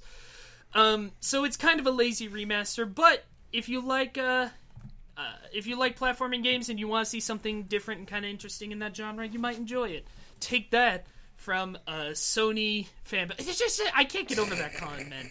That comment was bizarre. I didn't even I scored it higher than several other Yeah. outlets and like pretty much the same. I don't know. I don't know. It's weird. There's there's People no figuring this shit out. Sometimes there really isn't. People get angry over weird things. Nothing will ever top the comment that you, Nathan, got on your Bulletstorm article, which I don't know if we've ever talked about. Oh god. I think we mentioned it forgot about once and vaguely, but I don't know. Like, Um, that was that was interesting. That, that was is- amazing. Thank you, person who commented. I, here, I'm gonna pull that up and uh, Oh, just give our viewers a taste of that. I've actually got it bookmarked because it made me so happy. Uh, I I save all the Yep. weird dumb comments we get, like the one uh, from uh, Wii U Second Opinion that was just a person who typed wrong 18 times. Yeah. That was really right. good. Or, uh, no, that was that was a genius one. I would Th- there shake was, the there hand was of that. that, and, and and there was the one on the the Battleborn and Overwatch one that just said, "Are you retarded?" Like, I, I- Yes. no, no, no. and, I'm and actually not. important, retarded was spelt wrong. That's Yep. very important. Sure Oh, yeah. was. But Okay, so uh, so Nathan wrote an article way back in the GDC times. His impressions of Bulletstorm full clip edition. It's about the least like controversial article. Yeah. like it pretty much just says like this is what you were like. This is what I played. Uh, this is how it felt. Is it gonna be like this in final release? Who knows? Tell us what you think in the comments. But you, I think, opened, yeah, in your like in one of your paragraphs, you talked about, uh, you know, like this is the famous game about kicking people in the dick because it is. That is one of the most famous things about yep. Bulletstorm. Yep. Yep. And the comment is, in quotes, shoot people in the dick. Blah blah blah. Games was shit when it was originally released, and I'm not surprised. Uh, SJW pandering pub slash dev is re-releasing this. Five periods. Oh my god. Shoot men in the dicks because female warriors slash mercs slash enemies don't exist, right? that it has that- one- The comment it took a has turn one- at that point. Yeah, I- that was. fucking. Yeah. wh- Whose It side has are one you on? Upvote from himself. Shocker. But, like, Ah, who's, that's amazing. whose side is that guy on? I really want to know. He's dying on a hill that does not It's exist. yeah, it's not there. He's dying on the friggin' house from series of unfortunate events. That's the ed- edge of a cliff, and it's just like held up by weird stilts. And he's like, "Oh, this house is fine." And I wouldn't have Fucking I wouldn't hell. have even seen that comment if Francis didn't bring it up in our Hey Poor Player work chat. And then I was just like, wait. Because I was like, normally, wait, what comment? I was normal- like, yeah, because normally he would moderate that sort of comment, but on this one we had to let it stay. yeah. Oh, yeah, I thought yeah. it was How oh, amazing. could you not? I- It's a work yeah. of art. I'm all for if someone wants to make an ass of themselves, let them make an ass of themselves. Like, and obviously, I'm, Yes. I'm none of us are like the end all be all judge of what defines that, but like, I don't know. I, I yeah. Let let them fucking say mm-hmm. whatever I stuff we right? can laugh at because of its weird innocuousness. Right. But I want to get to the other game I played Yes, this week do. because this is a game that is really it came out of nowhere. It really really impressed me and some other people Mm-hmm. and I really want to talk about why it's so great. Uh, and that game is called now I, I'm not totally sure how to pronounce this, but from what I understand, the Sexy Brutale. Yeah, It's okay. B R U T A L E. Some people say Brutale, some people say Brutal. I'm pretty sure it's Brutale though. That's what I've heard because it's a portmanteau of brutal and tail. But anyway, that's what I'm going to call it. Don't get mad at me, is what I'm saying. And the Sexy Brutale is a. The point and click adventure game is the closest thing to call it, but that's really not accurate. And if you don't like that sort of game, you probably will like this, so don't like write it off based on that. But the premise is every year, uh, once a year, a figure named the Marquis opens up his casino mansion, the titular Sexy Brutale, and to and like holds a big masquerade party with a bunch of his closest friends. But this year, something is different. For some reason, the staff is killing all of the guests. Um, and the Marquis himself is nowhere to be found. Except for one, which is you. And for some reason, you're still killed, but afterwards, you are visited by this girl who has no skin and is just made of like blood and organs and stuff and is dripping blood everywhere. And she gives you this magic pocket watch that lets you turn back time. And so what you have to do is you have to solve. There's seven different scenarios. Um, some most of the time you're solving one murder. Sometimes you have to solve two murders at the same time because they'll be related. But basically, what you're doing is you have to Groundhog's Day your way to solving the murders, Okay. Um, which is a really cool premise. So, like Yeah. the very first example, um, and this is the one that's really just a tutorial, so this isn't a spoiler, is uh, a staff member shoots one of the guests, a guy named Sixpence. Um, and so you you know you watch them do this and then you reset time and you have to replace the uh, bullet in the gun with a blank and the thing is that like the staff member checks before he shoots so you can't just take the ammo out you actually have to replace it with a blank then he shoots the guy and the guy obviously doesn't die and the guy's able to fight him back um, so that's that's the sort of thing. It's a it's a mystery game, but less of a who done it and more of a how stop it. And it's a really really cool idea. Um, one thing, because obviously this would make it too easy, you cannot interact with any of the other guests, and there's actually a really good story reason for that, as it turns out. Um, but so you can't just you know say like, "Hey, you're gonna get murdered." You can't actually be in the same room as any of the guests, so you have to do things working in the shadows, and it's a lot of peeking through things and you know listening behind doors, and it's a really fun, cool game with. Uh, it manages to avoid even when it's more like inventory based the more frustrating aspects of adventure games, you know, the like obscure logic. Most of the puzzles are based on observation and actual deduction. So, again, even if you don't like this sort of game, you probably will like this one because it's a very, very different take on it. And they've worked really hard to like make it intuitive and easy. And I, this is a game I would recommend to pretty much anyone who's interested in stories. Which is the next thing I'm gonna get to, I guess it has a phenomenal story. Um, and unfortunately, I can't say too much because this is like a game that has huge spoilers that really can spoil the game. Right. Um, but I, it. The, I'll say this. So I'd heard that it had a good story when I was playing it for review because some of the other reviews were out. For about the first two thirds of the game, maybe as many as three fourths, I was like, I'm not sure I see it. Like, it's got a really cool aesthetic and everything. I like the casino mansion. All of the characters are interesting, and all of the scenarios they're murdered in are interesting. But it really doesn't feel like it has a point. Well, it does. It's just that you don't see it really until the ending, which does an amazing job of tying together absolutely everything you've seen. Stuff that you didn't even notice like minor aesthetic stuff like whenever you're in the same room as someone else the uh, visual effect to show you that is that your mask lights on fire. And that is introduced as just a visual effect. There's actually a story reason for that. Like there's a really smart story reason for everything. And it's really like emotional and powerful and you really get a feel for these characters especially because so much of this game is going over the same parts of the mansion over and over. I left feeling like as i said in my review where i gave it a 9 out of 10 i left feeling like i had really been to this place and like i had really interacted with these people. Like those characters felt that real to me and this place felt that real to me, which is something that I would say I haven't really felt with the game since Undertale. Mm-hmm. That really does do a good job of making those characters feel like your There's the high mark So for if- you, yeah. Yeah. So if you are like at all interested in story games, and especially if you also like puzzles, really highly recommend the Sexy Brutale. It also has, as I said, what I think is going to stand out as probably the best soundtrack of this year. It's this sort of like, a, like electronic jazz kind of. It's it's really cool. It's not quite like anything i've ever heard. It's it's like bastion not in that it's like bastion's music but in that it feels like a mix of a bunch of other things you know but is unique on its own right.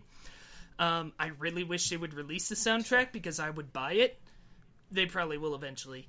Um, and it is just it's a it's a phenomenal little game. Now I gave it a 9 out of 10 because some of the puzzles are a little annoying because of the time loop mechanic. Sometimes uh you it- like sometimes you'll end up watching the same cutscenes a few times, which isn't horrible because the entire day only takes 12 minutes, so you know, it's not like you're sitting there for very long. So it's like an off day in Persona 5, ironically. Yeah, ex- there you go. Um, and uh, I don't know. There were just a few minor issues. There were some tiny technical issues, but really, like, there's nothing that's game breaking. There's nothing that should really hold you back from playing it. I think, and I hope that at least one of you guys will play it because I would love to like do a spoiler cast or something, or just like actually talk about the story of this game. Because be right now, I just have to say, trust me, play it. Yeah. Um, I do want to address this. The biggest complaint that a lot of people uh, have with it, and it feels like we have to have this conversation, like I don't know, every couple of weeks or so, is that it is. For me, it only took six hours to play, and if you're a little smarter at puzzles, it'll probably take you less. Like it's kind of a short game. For me personally, I don't see that as an issue because I would rather have a short game that's great than for them to pad it out. And the story, again, like it's all focused around this one story, and the story is really, really tightly told. Like it wraps everything up. You don't feel like there's anything more that you wanted or needed to see, you know? And I feel like if they had just added more scenarios, it would have just felt like padding because it would have just been padding out the story that they want. So, but you know, uh, so I personally don't think that that's an issue. But if you're the sort of person who's like, ah, I don't ever want to play a game that's less than sixty hours, then sure, I guess look elsewhere. You're missing out on something real good, but whatever. That's such a weird. Yeah. That's such a weird thing that like people still bring up is like game length meaning value. I- you know what I mean? I can't believe we're still there. Yeah, Yeah. I can't believe it. It's weird. Because, like, it, you know, the, the obvious comparison is like, are the Lord of the Rings movie is Return of the King your favorite movie because the director's cut's like six hours long? No, you find Yeah. other reasons for things to be your favorites and least favorites things, and like, Yeah. you know, sometimes sometimes you do get a game where it feels like they could have spent more time in that world, like. Um, you know, I, I really like Bastion and Transistor. Transistor's a really good game. I feel like it could have been a little longer because I was left a little hungry for a bit more of that world. Like that happens with games. Yeah. But like, you can't just act like it's oh, like I don't know. It, it's it's really No, weird to I- me. Yeah, yeah. I see the issue. I see the issue of length very much as a case by case. Yeah. Sure. Yes. Like there are some, like if I'm playing a big RPG, um, uh, if it's a sixty dollar game and it's a big RPG and it's two hours long, I'm probably gonna be like, mm, I don't know about that. Yeah. Yeah. But you know, Yeah. a, a twenty dollar adventure game. Adventure games usually aren't that long. I'm more interested in did I what was the quality of the time I had with that game, and the quality of the Sexy Brutale was very very good. I, I've counted games off for being too short, but that was like, oh, geez, what was the name of that awful game that was 20 minutes long?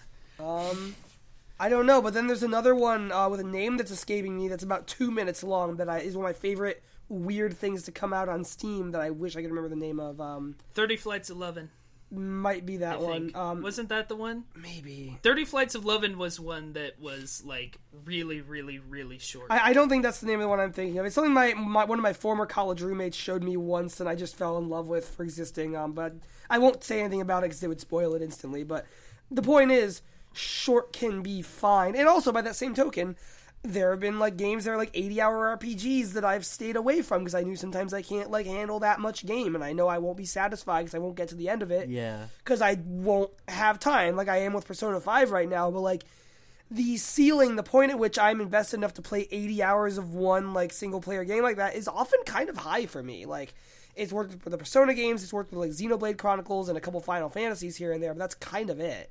I don't know. I, I I think we're getting better about that. I think it's more like weird indie stuff comes out. Like Inside was some people's game of the year last year. Undertale was a huge example of this. Like, I don't know, man. It, it's it's something we're getting better about, but we still hear those complaints for no reason. Yeah, I think something. Uh, Tell you what. Go ahead. No, go ahead. Well, go okay. ahead. Nathan. Like the only thing I was gonna say was that. I was gonna say go to commercial Okay. break. So if I go, you uh, don't get okay. to go. well, the only thing I was just gonna say is that like I think you kind of like mentioned it, I is that like game length has to work in tandem with like game design, right? Where like Hmm. you, you felt like the game was good, and like if they added more levels, it wouldn't have added value. It would have just been padding, right? And I think that's like also a thing Mm-hmm. is like you have to know like I don't know like a game being long or short is all relative to like the game's message or like the game's exposition, right? I mean, because I don't know, like I felt like Undertale like didn't need to be longer than it needed to be. It felt like perfect, like with its game length. Whereas like other games, like oh, there's a shit ton of things to do, and it's like yeah, really, I, it didn't need like five extra hours of side quests. It just ruins Go the on, collect 900 Korok seeds. Or every Ubisoft game ever. Every Bethesda yeah, game. yeah. Ubisoft's Yeah. a great example of that. So is Bethesda. Yeah, Yeah. Most certainly. Good talk, lads. Why don't we go to break. commercial break? Okay.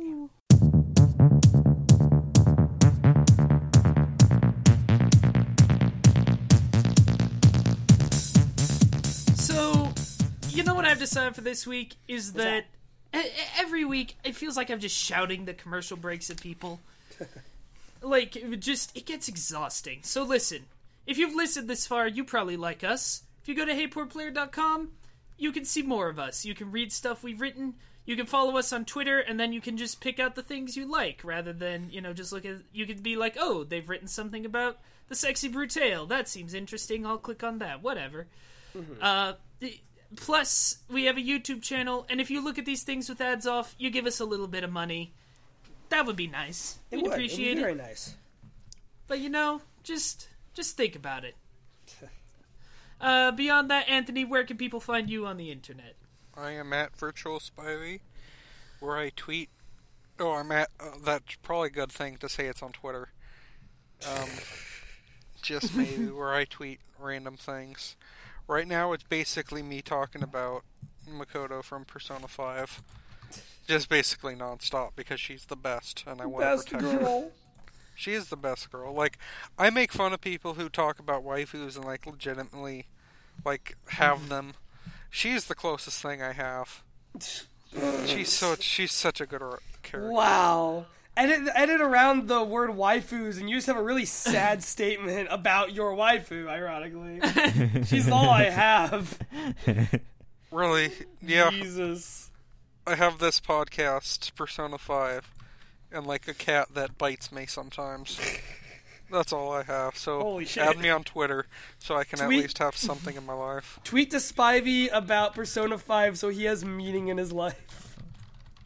Basically. Jesus. all right. So uh, after that depression quest out of the way, who's next? Spivey, this is the second time one of us has named the game Depression Fa- Depression Quest in a joke. What the fuck? Oh my god. I don't even like that game. Nathan, what about you? Um, you can find me on People need Nathan. Nico, Nico you- Nathan. Nico, Nico, Nathan. You you can find me on Twitter, Nico, Nico Nathan. uh, Tumblr, Instagram. My tag for that is Blazer Hoodie, all one word. You can find me on my personal YouTube channel and God damn, my dogs are loud. I'm sorry. Anyway, uh, you can also I also have a professional website nathanielspencer.com. You can find my portfolio and resume there. And oh yeah, um, I'm going to E3, guys. Uh, I got approved like yeah! like an hour ago. Nathan, So, we're yeah, gonna we go. party it up at E3! Fuck yes. Oh my god, yeah, you, me, Francis, and Mike Vito are going at this point. We are gonna tear it up at E3 this year. Oh yeah! Man, I, I am I am I'm legitimately excited to hang out with Lit J and I want to see the combination of Lit J and Lit Nathan. Lit J and Lit Nathan are gonna like burn down a bar and like You just- two had better record. We're gonna I'm half tempted to say you guys should do a Hey Poor podcast live and drunk. We're gonna. We, well, we talked Oh, about. they will be doing it. I, I was gonna say, I was, that. I was gonna mention to you off the air the idea of us doing like like taking the reins and doing one live. If you want to be drunk, we We'll, can we'll, do it we'll, drunk. We'll, we'll talk about it off the air. I'm I am down to drunk podcast any day. oh of the my week. god. I'll, I'll take my answer off the air. and Jay, where can people find you? Oh Jesus! At I don't E3, know. apparently. I don't. Yeah, I don't know why you'd want to find me. That's really a question that plagues the ages. Um, but you can find me on Twitter at Extreme Salsing, where I'm retweeting funny political things about how the world is going to shit and it's our country's fault. Um, and I'm talking about why Persona 5 is a very good video game that you can play with your with your hands and your eyes. Um, you can also find me on Gaming Victims Unit, where the last episode of the Nuzlocke if you want to hear me the most genuinely sad I've ever been on any publicly available recording of myself, watch the newest episode of Nuzlocke. It's called The Kadabra Incident. Uh, and it's it's something else. We It's a, it's a tragic. It's my uh, favorite episode so yeah. far. in which we learn Nathan steer, secretly enjoys my pain. Nathan, Thanks, Hold on, Nathan. is it? Wait, Nathan, is it because it has the word bra on it? Oh, 'Cause that's shit. Kadabra. Jesus. Um, I also want to real quick actually I'm give a 12. You, you- we, we're all 12. Who are you kidding? Um, if you don't mind, I actually really want to quickly give a plug to uh, someone who I briefly worked with because he lives with me. Um, my good friend and current co housemate, Brendan Bush, and a friend of his run a really good blog called Heck Media that I've been meaning to plug on here for a while because they do really good content. Um, it's just a, a two person show. They do some YouTube stuff and a lot of really good articles. Um, the reason I'm plugging them today is because Brendan just finished a six part series called Scam Venture, wherein he uh, he got one of those scam emails from someone in like the middle of Africa telling him he had like five million dollars in money wired his way. And Brendan sees that one day. Uh, this is like last October, I want to say, and says, "All right." I'm gonna just play this guy's game for a bit. Maybe write an article or two for heck about it. See how it goes. It is a six part series, and it is the hardest I have ever laughed at something not like at something any of my friends has made outside of some of the shit we've said on this show. It's a really good time. Um, and they have funny video stuff too. So I, I would suggest checking out Heck Media if, if you would be so kind as to give them a look on the web zone. Cool. You can find me at Last Space Marine on Twitter, or you can check out I have a Star Wars podcast at starworstcast.tumblr.com, which I am quite proud of, and which gets like ten downloads a week. So uh, Bring it up to 11. beyond Let's do this. there you go.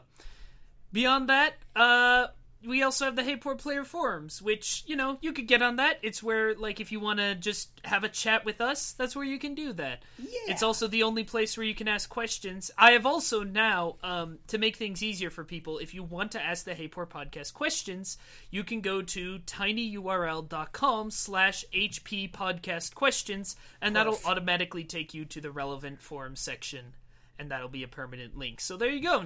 Now it's even easier to find. It's just tinyurl.com slash HP podcast questions. We need your questions to live. We do, That's yeah. Well, we'll be living this week because we got a bunch. Oh boy. I'm excited Oh, to say this sentence. Butts McGee! Participant I on the love Hey Player McGee. forums. Uh, I want Butts McGee and Three Sheets to collaborate so badly. Butts McGee is the name of my post-hardcore ska band. Holy shit. Butts McGee on the Hey Poor podcast forum says, "Do you guys watch Let's Plays? And if so, what people slash groups do you watch?" I watch two groups like almost every day, um, just because I've been following one since 2010 and the other one because a bunch of my friends watch them and I got into them about two years ago. Um, uh, the two best friends play or best or super best friends play on YouTube. Uh, The Matt Pat groups, I I enjoy their content a lot because they're just a, they are friends, but they're also really big assholes to each other. Just As all every true friends thing are. they do. Yeah, and you can tell that they enjoy what they do, but uh, it's also really funny to watch them interact with their fans because, uh, like for example, they are playing the first Dark Souls, uh, Pat a guy named Woolie, and it's really funny watching them try to handle their uh, their fans being really shitty to them because they're doing things wrong, and they just comment on it's like, yeah, I know I'm doing this wrong, I don't care. and I just really find those types of things funny. The other one is uh, Brain Scratch Commentaries, who is the channel I've been following since 2000, I believe, 10. Uh, it's a group of five or six people just from various parts of YouTube who get together and not really so much do let's plays, but they do a post commentary of games that they've already played through the channels. Of so Oh, that's they did a so uh, yeah they they're post hardcore they ta- or not post hardcore wow wow I, you can tell you can tell I got two hours of sleep. So Oh my today. god. They uh, post commentate. That's for, the uh, funniest thing I've ever heard in my life. I would love to. Let's do a post hardcore let's play. Oh, it's me, Jay, Oh, yes, absolutely. Jesus But, uh, Christ. But they do games like where they talk about like the whole series as a whole, as well as do a whole playthroughs of the game. Uh, they do. Uh, they did a 50 part Sonic the Hedgehog 2006 oh. Let's Play way back, way back in the day when YouTube I'm could only so handle like 10 minute videos. Yeah. If that's how long, that shows how long they've been doing stuff like this, and they've been going on. Uh, I watch that every year because they have a they have multiple scenes of like Sonic literally being teleported out of the stage and going into space and dying, and it's Who the greatest thing. Uh, brain scratch commentaries. Oh yeah, yeah. So they've been doing it. They have like way fewer subs than they should, just due to how long they've been doing this, and the fact that they've kept up almost consistently good content through like eight years Mm-hmm. now, or seven or eight years that they've been doing this. Uh, but those are the two main ones I watch. I occasionally watch Game Grumps, but that's kind Yeah. of died out. Like I watch them occasionally, just if they have a video of a game I want to see, or their Kirby Let's Plays, because they always make those stupid. But other than that, I don't really follow them anymore.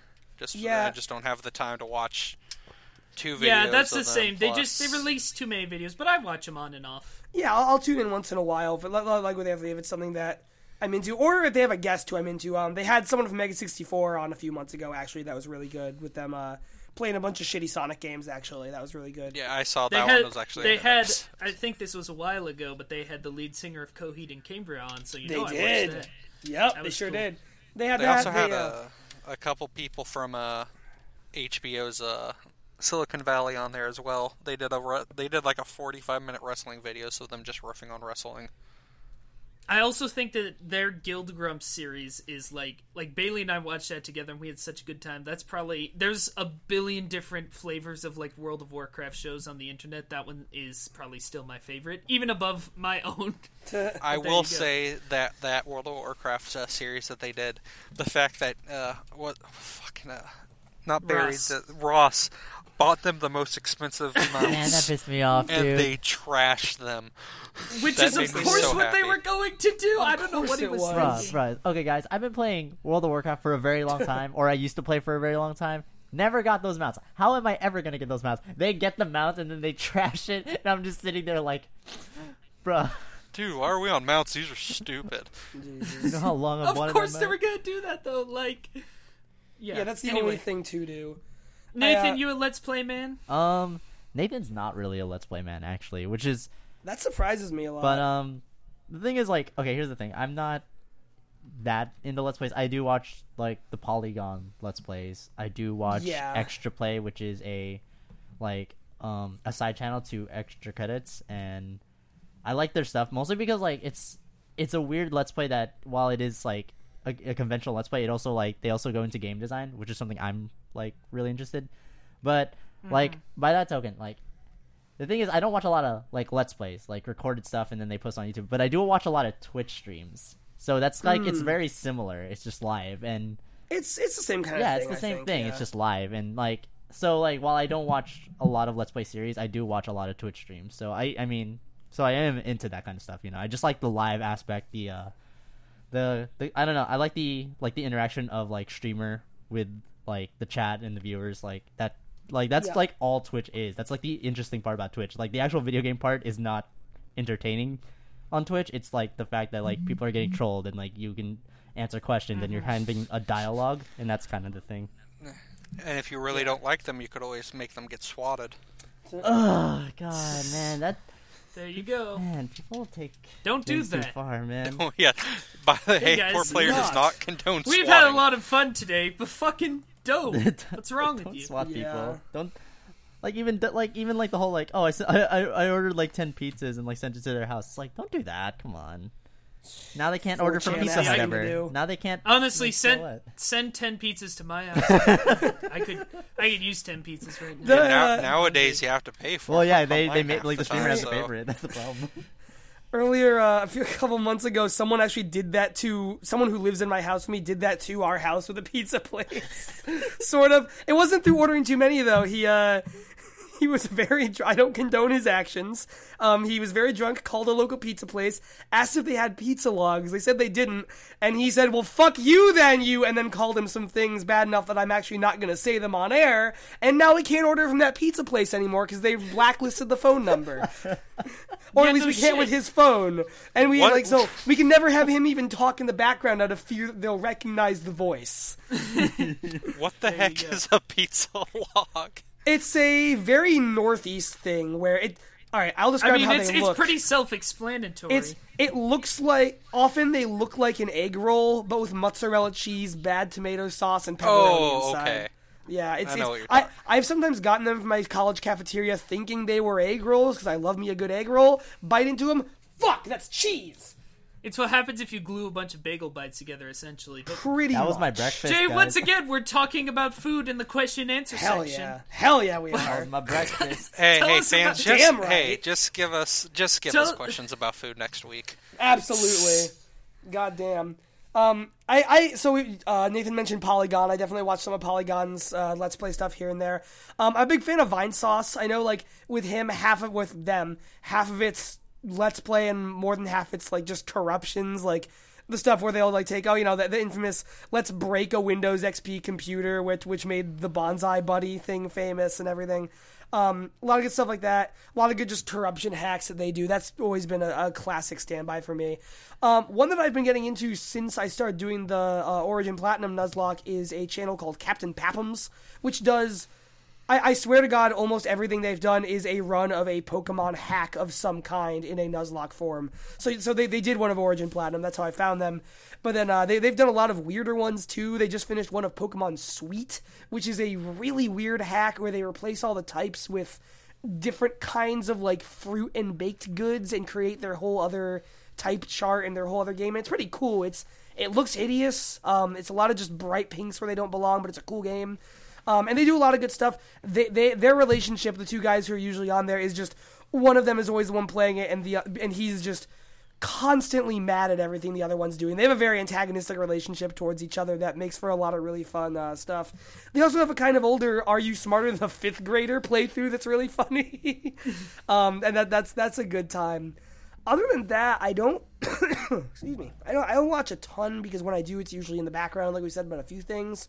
Um, I like Pro Jared now and then. I I, I do enjoy Pro Jared stuff. Yeah, He's- Pro he's Jared is something I have to do like occasionally, like Yeah, I- just because I- of how he is. Oh, see, I, I Like- enjoy the way he. Let me put it this way: he reminds me of if Markiplier was someone who I could bear to listen to for more than thirty seconds. That would be Pro Jared in many ways for me. Rip.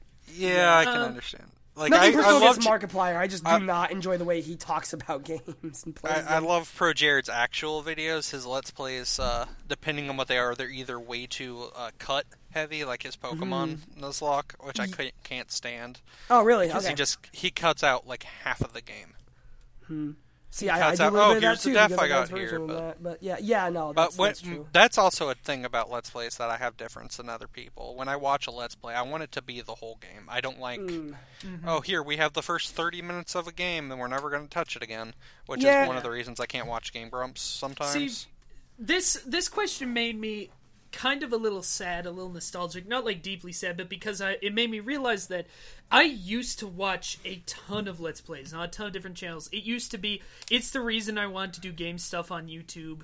It like because that was my main source of entertainment was I liked to watch Yeah. Let's Plays and I was into um, I really liked uh, Yahtzee Croshaw and his friends Let's Drown Out series um, which was kind of a different take on things, and uh, the Unskippable Let's Plays, and just like, uh, God, I can't even remember. So many different channels that I watch. And this question kind of made me realize that I've fallen out from that. And I think for me, it's pretty much exclusively a time thing to where I now prefer the ones that are like, here's 20 edited minutes of like kind of an overview of the game, um, just purely because of of time constraints. I can't necessarily sit down and watch a whole let's play. Well, However, I, I, I can agree with that. Oh, like Yeah. I understand that, but that's why I do like just parts, Mm-hmm. like a twenty minute part of something, and I can do that for a couple months, rather Yeah. than have them sit on there. Right. The one Let's Play channel that I do still watch pretty regularly and can highly recommend is uh, Retsupurae.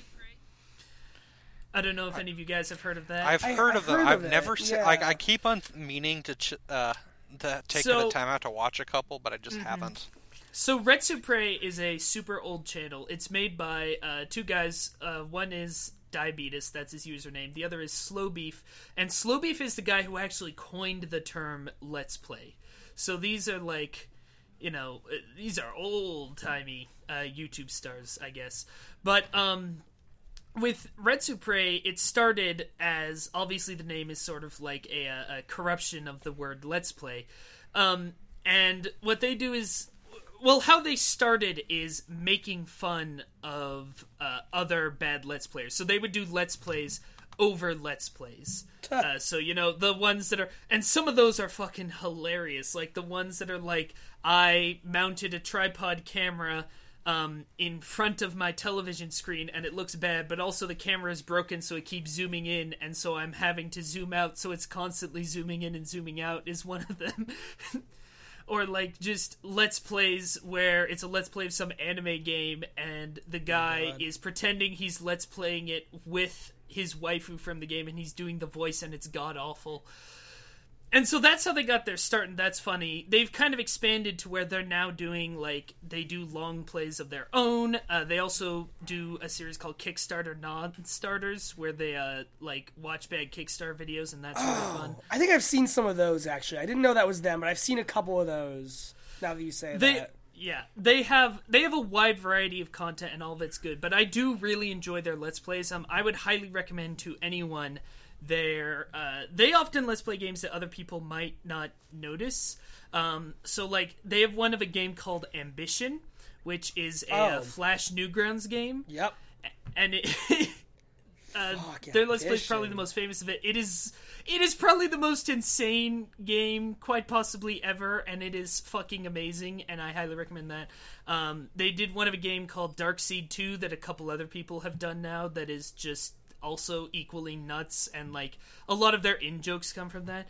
Um, I also really really like they did a King's Quest Five let's play that um, is not as popular for some reason as some of their other stuff, but that I think is one of the funniest things they've ever done.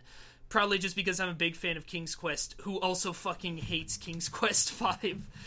So, uh, but yeah, Retsupurae, they're they're really really good. I, I they're I l- like them, and they're probably the only Let's Play channel I'm watching continuously right now because I like them so much more than other people. Nice.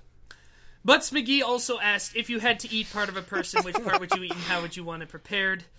Which ah, we're just gonna skip right over because obviously on this podcast we are all proud eaters of ass. Yes, very pr- proud and active. Ah, Someone else Sergeant can have. Pol- Sergeant no, uh, Polaris no, uh, what? we're not No, doing this you have to fucking get question. this. No, but uh, no, but the whole thing. We're not is- doing this question. Hold on, this hold question on, is dumb. hold on. But Let would you the rather man speak. fry? I had a good joke. Hold on.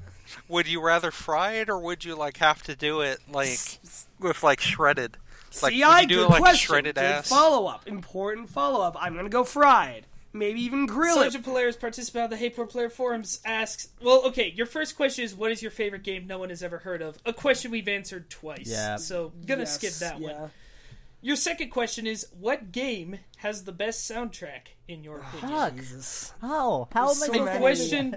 Let's bring it back to Persona Five. Uh, The Persona games are good answers. I wish Persona Five had my best soundtrack, but I do not like most of it. I that surprises me. I'm I'm I'm, into, I, I'm finding I, it I, oh, I hate the, I hate the bat, the main battle theme. really. I think okay. I think it's because of the memes. Yeah, I really okay. do because The- the- I've heard I've I don't like like I love that you never see it coming. Like that Yeah. actual part of the song, I love it. The rest of the song is boring.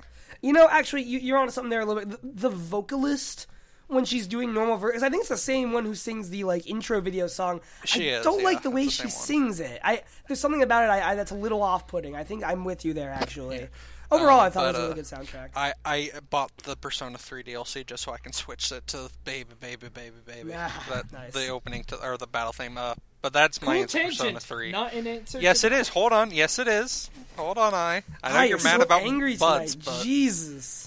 I know you're mad about Master McGee, but I'm hungry and cranky. I'm sorry. well, you can't eat my ass. So anyway, Oh, That's what you think. Oh my god. Uh, it's already taken. Anyway, Persona anyway, 3 um, Persona Three. soundtrack. Honestly, um, just the Persona soundtracks overall are the best out of the ones. I just I forgot to mention that I'm not a fan of the music of Five, is why I brought Mm. that up. Um, but Persona Three is amazing. Uh, other than that, um, the original Gold, Silver, Crystal for Pokemon. Yeah. I yeah. don't. I do not like the remakes in Heart Gold, Soul Silver. I You don't like them in general or just the music? the well in general, but Wow. Okay. That, that's a conversation we need to have sometime. Bookmark that. Yeah, but, uh, I, I think the remixes aren't boring. But I'm I was really happy that they brought the original soundtrack back when you beat the game. Yeah, that's cool. But so those are but those are my two favorite video game soundtracks overall, and then a bunch of Sonic ones would be a close third. Yeah. I my my immediate answers are my immediate answers because one of the two games involved in it is the one game, the soundtrack to which I own on vinyl, which is Transistor. I own Transistor's soundtrack on vinyl. Um, Darren Korb is. This is embarrassing, but one of few video game music composers I can name in terms of their actual name. Um, I love everything he does. It just from Bastion the Transistor to everything we've heard for Pyre. Um, I, I just think he is really good at looking at visual landscapes and visual themes and story themes and figuring out like in this really odd but interesting way exactly what kinds of sounds and musical tones will blend perfectly with those. And he's really good at that. Um so that that's my first one. Also all the vocal work he did with um i forget her name but the main vocalist who did a lot of stuff Oh, at yeah. transistor is really cool as well um, so there's that. Anthony mentioned Pokemon, so I have to mention a Pokemon one, which ironically would be Black and White, which I've gone on record saying is my least favorite Pokemon games. It soundtrack to Black and White soundtrack. rules. That's a really good soundtrack. The Getty spa- uh, soundtrack or so- song in particular. Ge- Ghetsis him is really great. good. Ghetsis, a lot of the city themes are really good in Nimbasa City. Um, those and then The World Ends With You on the DS. Yes, Is that's a really good one Yeah, too. I, I, I said how Transistor is the one soundtrack I own on vinyl. Uh, the World Ends With You is one of two, vi- no, one of three video game soundtracks I own on CD. Uh, and I got it from like Play Asia when I was like 14. Didn't even know what Play Asia was. That I got it sound, from uh, them too. It's Yeah. it is such a good soundtrack. yeah, it's also just a very sleek package in that case. But no, that's that is a really neat one, kind of along the lines of like Persona. Like I was thinking about this, Perso- the Persona games and The World Ends with You and Splatoon have very similar aesthetics in a lot of ways. There's just this like, just this cool Japanese graffiti skater punk bullshit that I just can't get mm-hmm. enough of, and that is injected very well into the soundtrack of that game. It's just a lot of really good like Japanese pop and like gangster rap and hip hop and everything else in between. And some of it's in English, some of it's in Japanese, and it's all just like, oh, it's all really good. It's game soundtracks where I have vocals going on in the music during like battle and stuff can sometimes take me out of it. In that game, it drew me in more, and that's cool. Nathan? Um, I think I think this is like an answer that will like change like every time you would ask me it. But like I, the the, the, Sure. the ones I can Right. think of right now, um, I really like the soundtrack of Super Mario sixty four. Like every world, every world theme is fucking amazing, and I could like, I could probably like if you if you played like one of them, I could tell which world it's from, and it's probably just because I played that game so much as a kid. But like that, like that, I love the soundtrack of Super Mario sixty four. It's super iconic, and I like the soundtrack to Morrowind. Um, the guy who did Morrowind actually did like all the other games after, so Oblivion and Skyrim. And god damn dog. I'm sorry, I'm super sorry. But um yeah, so that and joke answer, uh Love Live. Love Live. Love Live has an amazing soundtrack. Love you Live go. is Love Live. Nico Nico Nico. Um, God, this is this is so hard. Those for me. dogs are barking to let, be let out from hearing the ne- the Love Live soundtracks on repeat over and over again. They want to be Uh, free. Yeah, this man, this question is is very hard for me because there's so many I like. I'm just gonna list a fucking bunch. Uh, anything Bobby Prince has ever done, all of Michael Land's Monkey Island soundtracks except for three, Battle Block Theater, Portal, uh, especially Portal Two, much more than Portal actually. Now that I say good, that, that's good. Um, uh, Bastion, of course. Uh, honestly, Sexy Brutale has made its way up there. Poker Night at the Inventory. Um, fuck, probably a bunch I'm forgetting. Uh, Doom 64, the new Doom game, Rise of the Triad. Uh, On the Rainslick Precipice of Darkness 4. But my favorite, um, above all of these, I think, and really, I have been agonizing over this, I know. Sergeant Polaris. I hope It- you know what it's you've a done to me. it's a fucking hard question. Yeah, I mean, But I think Yeah. I think that my favorite, certainly the one I've listened to the most, would have to be um, Jared Emerson Johnson's soundtrack for Sam and Max: The Devil's Playhouse. Uh, Jared Emerson Johnson is actually someone who I like a lot. He is Telltale's in-house music guy. Um, he's done a couple other things, but that's pretty much it. And I truly don't think he's ever written a bad soundtrack. And I think most of the time it's like great. Like the theme for The Wolf Among Us is like one of the best video game tracks ever. I think Yeah. and I really especially like all of his Sam and Max music because he kind of started in jazz and Sam and Max soundtracks like are jazz based, so he kind of gets to do what he's best at. But the Devil's Playhouse soundtrack is the best, I think, for many reasons. A big part is that one went like way more sci-fi and way more surreal than the others, so he incorporates a lot of like cool, weird sci-fi sounding stuff, a lot of synthesizers, a lot of even like theremins to give it that old timey '50s feel. Um, it just he manages to incorporate the weird shit with the jazz and matches the tone of what is in and of itself a really weird game with a really difficult tone that is like hard to sometimes balance between all of the weird different things that game is trying to do and he manages to like perfectly set the tone with some songs that like get stuck in my head all the time and I absolutely adore. So uh, Devil's Playhouse, kind of an obscure weird choice, but I will absolutely stand by it as one of the best game soundtracks ever. I hear you. I, I have one other I want to say real quick that popped into my head, and I can't believe I didn't Go think of it. Night in the Woods is my favorite soundtrack of this year so far.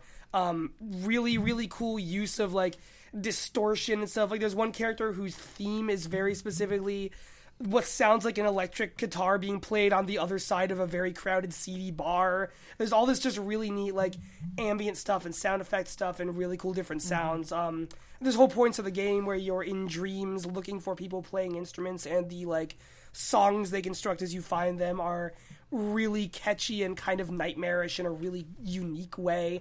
A lot of it feels like you're just like the game knows when to make you feel like you're in a trapped in a circus you can't get out of and knows when to make you feel like you're just at home in your bed and everything's okay and that's it does that in amazing ways that i can't put into better words than that mm-hmm. sorry had to interject with that No, last there you second. go. Yeah. Actually, there's two others that I forgot. One is uh, the soundtrack to Lisa, which is a game I talked about on the first Second Opinion short, is one of the best, coolest, weirdest soundtracks ever. And even though it's really obvious and everyone else is probably already thinking it, Undertale. All right. yep I think that's the last question we're going to answer this week. We did get another one on Twitter, but we don't have time, and Twitter questions aren't as important to us as the forum questions, so sorry. We'll answer you next week. This happens sometimes. Why don't we get into the news?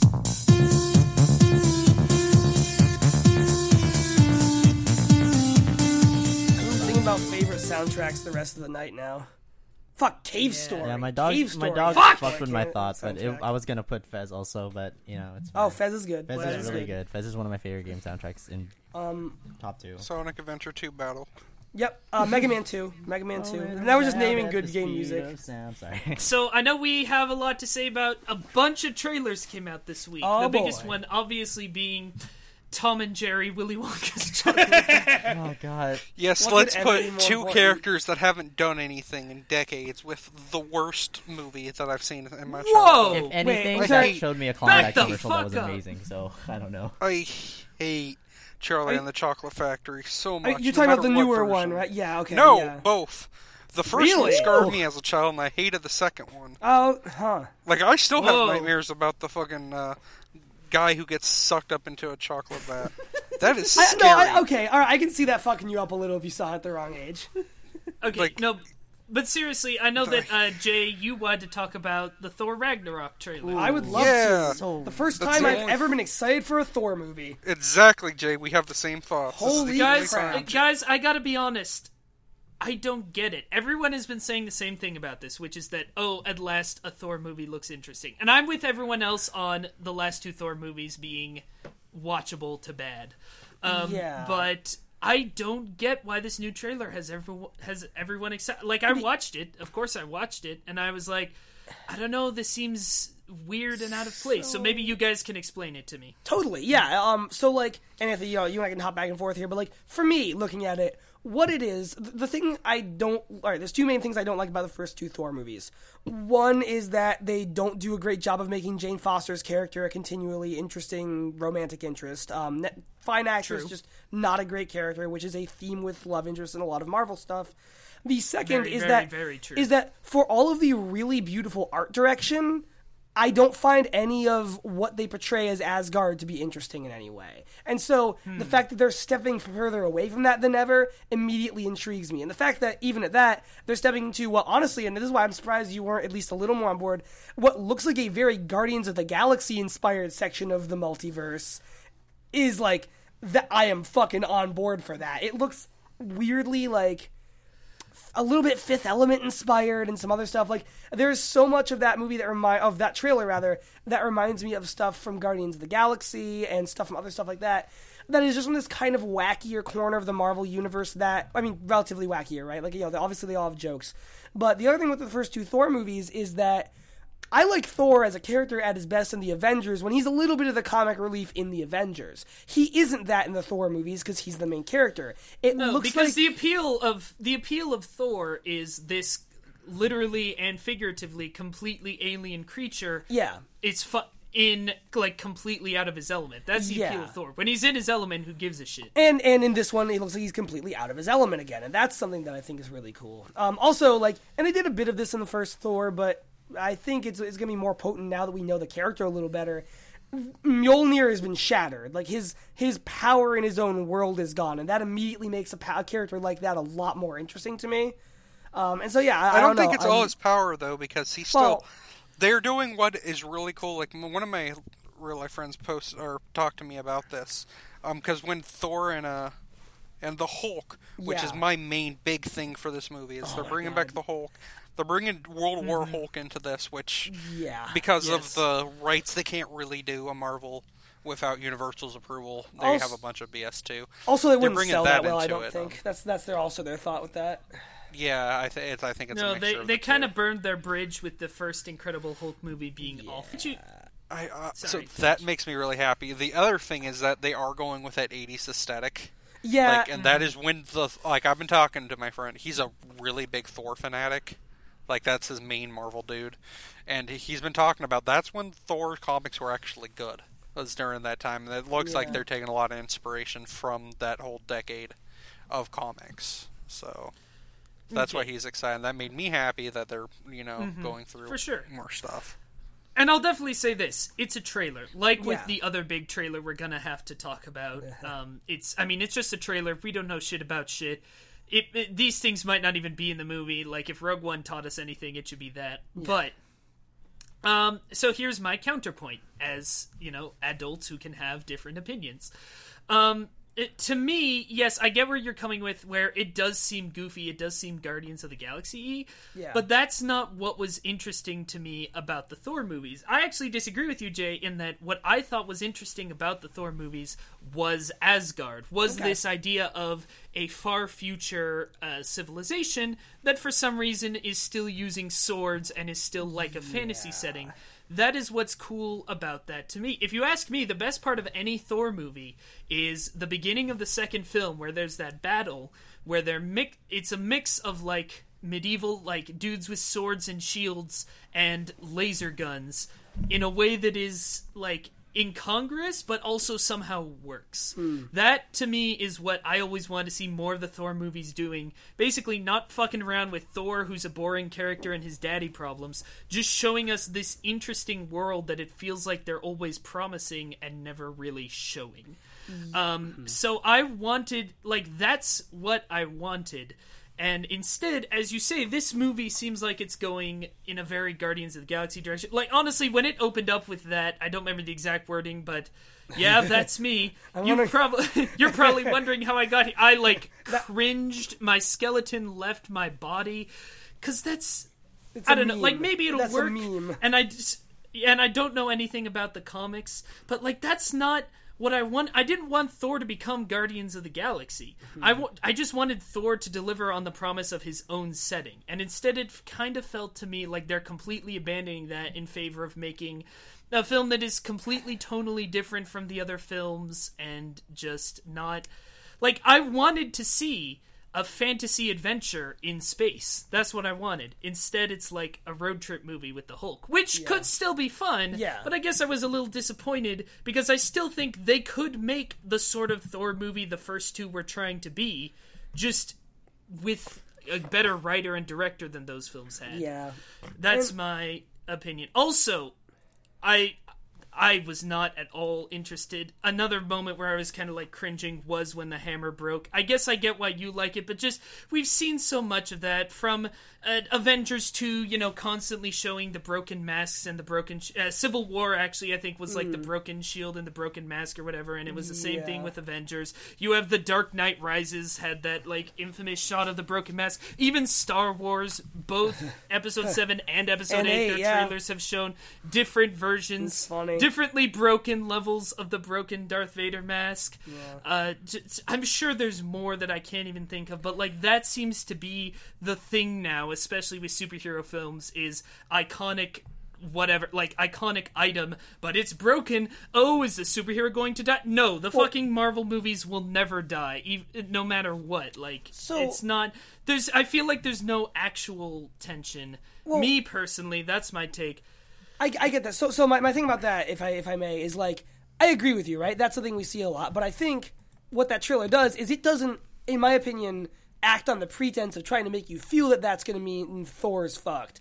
I, I don't for a moment feel that's what that trailer is trying to do. I think that trailer is just trying to say, oh, doesn't have this now. Let's see what he is gonna do. Because no, he's not gonna die. Because that would be ridiculous. And I I don't know. That's how I took it. That's how I took it in like Civil War and even Avengers 2. Like I, I don't see those and automatically think, oh god, they're trying to make me think the guy's fucked because obviously he's not. I just think, oh, this is gonna be like, you know, some level in a video game where there's like a paradigm shift in terms of mechanics. It's just gonna be different. It's gonna be us seeing a character doing mm-hmm. shit he doesn't normally do. Like we don't see him like dying. We see him in a gladiator's arena with two swords. It's just I don't know.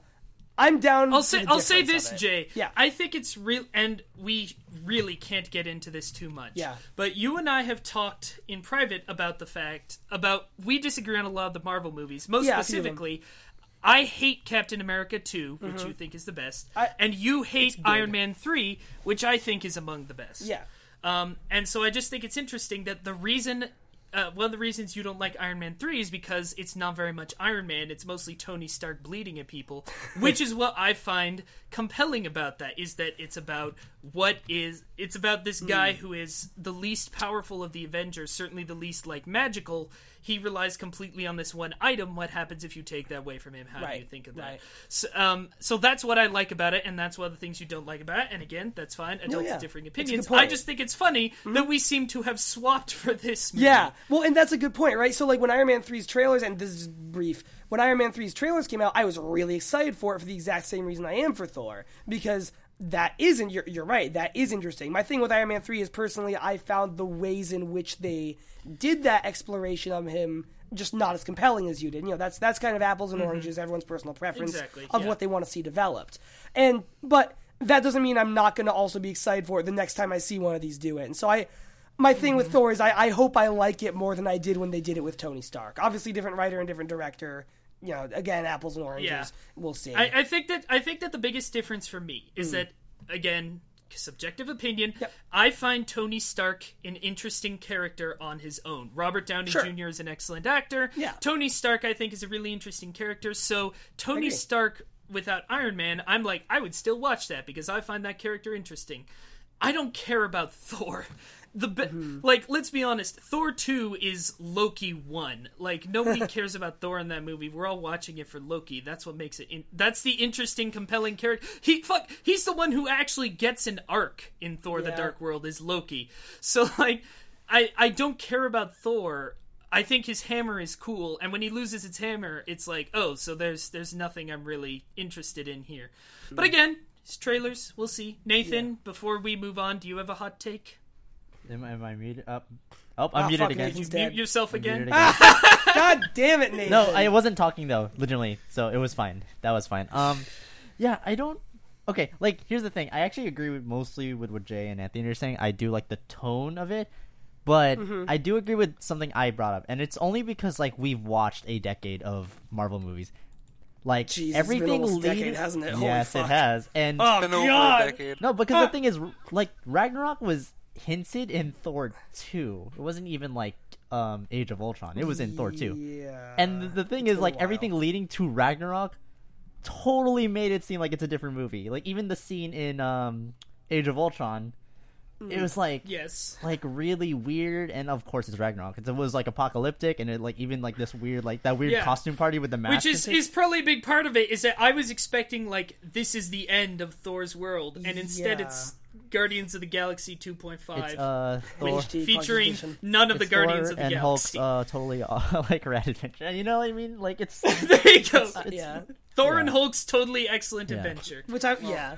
Well, which this- might be the name of the podcast. with uh, s- sliding this off just a little bit off topic. Um, but you mentioned the Guardians of the Galaxy. Did you see the news that they posted? I think either today or last night about how it's going to have five post-credit scenes. yeah, I saw that. So I think What? we're I going to have. did. I did I not. saw that. But Yeah. fuck yes. All right. Yeah, so we're gonna have enough Guardians. So with I've- that, I've 'cause been- that's an I've entire s- movie by itself. Yeah. I've been staying out of Guardians of the Galaxy news because I don't want to catch any spoilers because I'm so excited That- for that movie. Yeah. Oh no! In terms midnight. of the storyline itself, that's fine. All I saw is that as the title of a thing, yeah. and I no, no, no. I I'm sure. No, it, so- that like that. No, that's fine. I'm just I- explaining why I haven't seen anything. I, I'm glad it. that with you and I's disagreements on a lot of other Marvel movies, we can come together and dine together on Guardians of the Galaxy fucking rules. Yes, I, I think that Guardians of the Galaxy is the best of them. But honestly, that's probably there, just yeah. because I like. That's probably just because Star Wars is one of my favorite things ever. And before we actually had good Star Wars movies again, I described Guardians of the Galaxy as good Star Wars. New, new good Star Wars, yeah. Yes, and now we have both, so that's great. yeah. Yay! You know what? I wasn't thinking of it, but that's a good segue. Obviously, the other big trailer that came out this week was for Star Wars Episode 8 The Last Jedi. And I love how that trailer is- showed nothing. No, yeah, yeah, not really. just like the first Episode 7 trailer. And I'm really fucking tired of all. I mean, ironic considering what we're about to do. I'm tired of all the hot takes on that that are like, we dissected every second of it. Like, There's it doesn't, it doesn't mean anything. yeah. You're not gonna find anything. Disney would like Disney has Star Wars so unlocked. There is Mm-hmm. nothing that leaks. There is nothing that is put out that they have not specifically like thought Uh, about. I want to say something really quick. So I had a friend who worked at Lucasfilm. Uh, he was an intern. They okay, and this is just like to show how much Disney like wants to keep their properties like hush hush. They they Yes. said Yeah. they said if you're working here, we're gonna put a thing on your phone, and if anything regarding Star Wars, even a, like a little bit like like comes out, like and if in the and essentially if you leak anything relating to these terms, we will like destroy your phone. This program will like delete everything on your phone, and we Holy crap. yeah. And I was like, I- I, am I'm- not surprised. I'm not. Su- no, I'm not. And, Like that explains how there haven't been as many leaks as there are for other Yeah, things. yeah. Like so, all the people who are like, we've figured out what the entire movie is about from No, this you trailer. no, you haven't. haven't. You Shut the really fuck up. Episode 7 However- proved that you haven't. Episode 7, Exactly. everyone walked in and saw those opening credits start to roll and saw the line, Luke Skywalker has gone missing, and realized, oh, we don't really know what this movie's about. And I guarantee you it's going to be the same low level Yeah, of episode and eight. every and remember how everyone thought that Finn was gonna be the Jedi? Yeah. Remember Yo, that? yeah, Yeah. They, So, they totally. They bait and switched us really well. Yep. Yeah, no. So like, but from like an artistic slash how interested in it are you perspective, which is what we do. Mm-hmm. What'd you guys think of that trailer? I thought it was good. Um, honestly, it, it like like we just said, it's not giving away a lot, and it's not going to be. I wish we had seen, let's say, just like a shot of a new character or something that looked a little Mm-hmm. more new. And we did get some, right? Like we got some lines from Kylo Ren. We got that shot of the mask. That actually is that. I, I thought that was Kylo Ren's mask That is Dar- broken no, into parts. no. It is it, it is Darth Vader's. Oh, mask okay, I- that has been broken even more, which again is kind of like. So I is couldn't think of the so any is the eighth state- trailer just going to be the mask just dissolving and that's Yeah, all it's yeah. going to be? Episode nine is the gonna be a ninth, pile the of ninth dust. trailer is the, yeah exactly it's a pile of black dust with a sign that says Darth Vader's mask Yep. No, no. It, it's just going to be like one of those like slow motion eight hour trailers where it just Yeah. slowly dissolves. But yeah, like I don't Yeah. know. It, it that was, was that was that was silly that was very silly. It, it was brief, but like I I like what we saw. I just I don't know. I hope that it doesn't take us too many months to get a slightly longer trailer. Like it was a while with um, Force Awakens between that first little snippet where we see like Finn rising up out of the sand and stuff to a larger trailer, and I'm sure it will be here too. I I don't know. I, I want to know more, but I'm I'm glad that this first snippet didn't abandon Episode 7's thing of keeping a lot of stuff under wraps. Yeah, that's how I feel too. I I think a lot of the Mm-hmm. Yeah. things I liked about the marketing for episode 7 was the fact that like they gave you Right. these characters, they gave you these little things, but they didn't tell you and that's the thing is like trailers do tell because the was plot. so fun Trailers do tell the plot. for me so, like- personally yeah trailers do increasingly give away the whole story it was so fun for me to go into a Star Wars movie and have no fucking clue No what I idea. was Yeah, about exactly. to happen. Yeah. which is something I haven't experienced pretty much for as long as I can remember. Yeah, exactly. So I agree in that I hope that like I honestly don't want much more than this. Maybe a little more, but like I'm certainly with the uh, the new character who's Rose. That's right, Rose, who is the uh, new major character they've talked about, who wasn't really in the trailer. I actually don't know about Um, this but- at all, huh? Oh, you should look her up. I Um, will. She is apparent. She's a mechanic for the Resistance. She's apparently going to be uh, helping Finn. There was Okay. with whatever he's doing. We don't know what that is, but there there was a lot with her and with her actor at the uh, Star Wars celebration because she is apparently like the biggest, the most major new character. Okay. Yeah. I'll tell you what. So obviously, I was super excited by this. Again, huge Star Wars fan. I was like completely like I was all a tingle. I was having fucking goosebumps just because it was Star Wars. Sure, yeah. The thing I liked the most about it is that I have predicted. What I'm most excited for for Last Jedi, and I've said this before, is that we've never had a Star Wars movie with a truly great director. We've had good. I like J.J. Abrams. Uh, I like uh, Irvin Kershner, who did uh, Episode Five but I don't think we've ever had a truly great director. And I think that Rian Johnson is one of the best directors, like uh, working today, especially when it comes to like his eye for cinematography and his the way he uses the frame to tell really deep, more interesting stories. And so I have said that I think it's going to be really interesting to see what a really, really phenomenal director does with something as inherently dumb and silly and goofy as Star Wars and so that's what was most exciting to me about this trailer was i felt like we were seeing that. Like there were so many cool shots and things that like you've seen this before but this is in a different way more visually interesting way. Like Yeah. oh there's a shot of x-wings of course but they're coming over this red dust. What is that? That looks fucking awesome. Rey's learning how to use the force like that's something you know how many times have we seen someone learning to use the force or using the force? How do you make the force something that still looks cool? Because obviously she's amazed she has no idea what it is but we've seen it in fucking eight movies now. Mm-hmm. And then that shot with the rocks rising that is so cool. It's really like, good, yeah. I I'll say just, I, I, yeah. m- my prediction is that regardless of quality of film I definitely think Last Jedi is going to be the most like cinematography wise the best Star Wars Yeah. movie if nothing else I, I I agree, and actually, that's that's.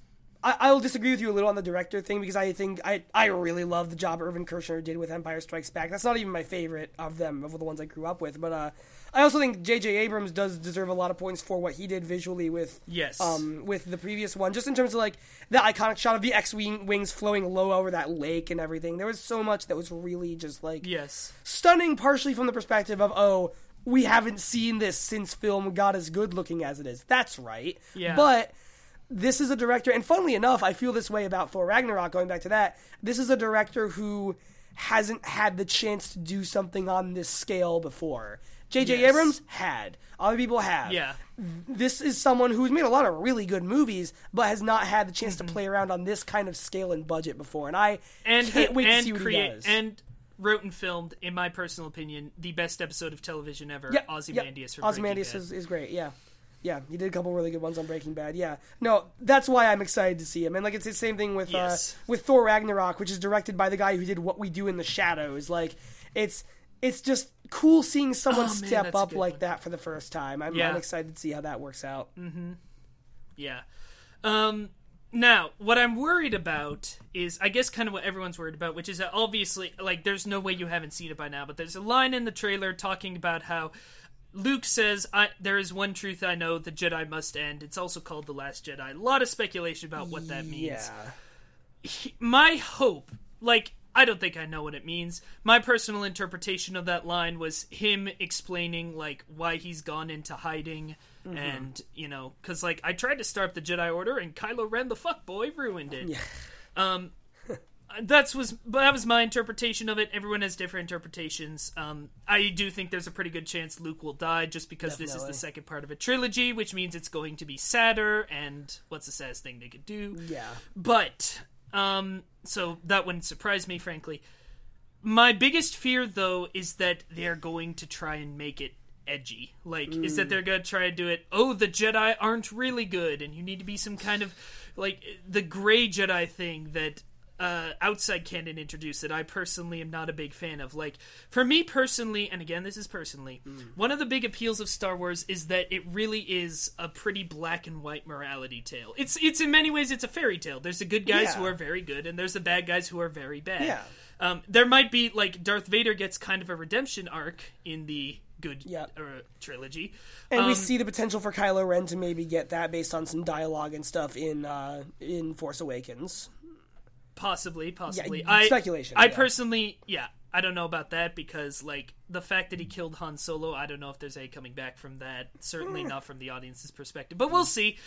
Um, I mean, there is like uh, something of a redemption, but for the most part, it is like good is good and evil is evil, and it's about the triumph of good over evil, and that's. I consider that an essential part of Star Wars, and it would make me really sad if they tried to do the edgy, gritty anti-hero thing that every film is doing. Like every superhero now has to be edgy and oh, but what if they're not good? Hi, DC. Like fuck you. I, I yeah. I want escapism that's just escapism that I just feel good and stuff. And so I really it, like whatever that line ends up being about. I just hope that they. I just hope it's not somehow the movie is showing like, oh, but the Jedi are the real bad ones, because I think that would be fucking stupid.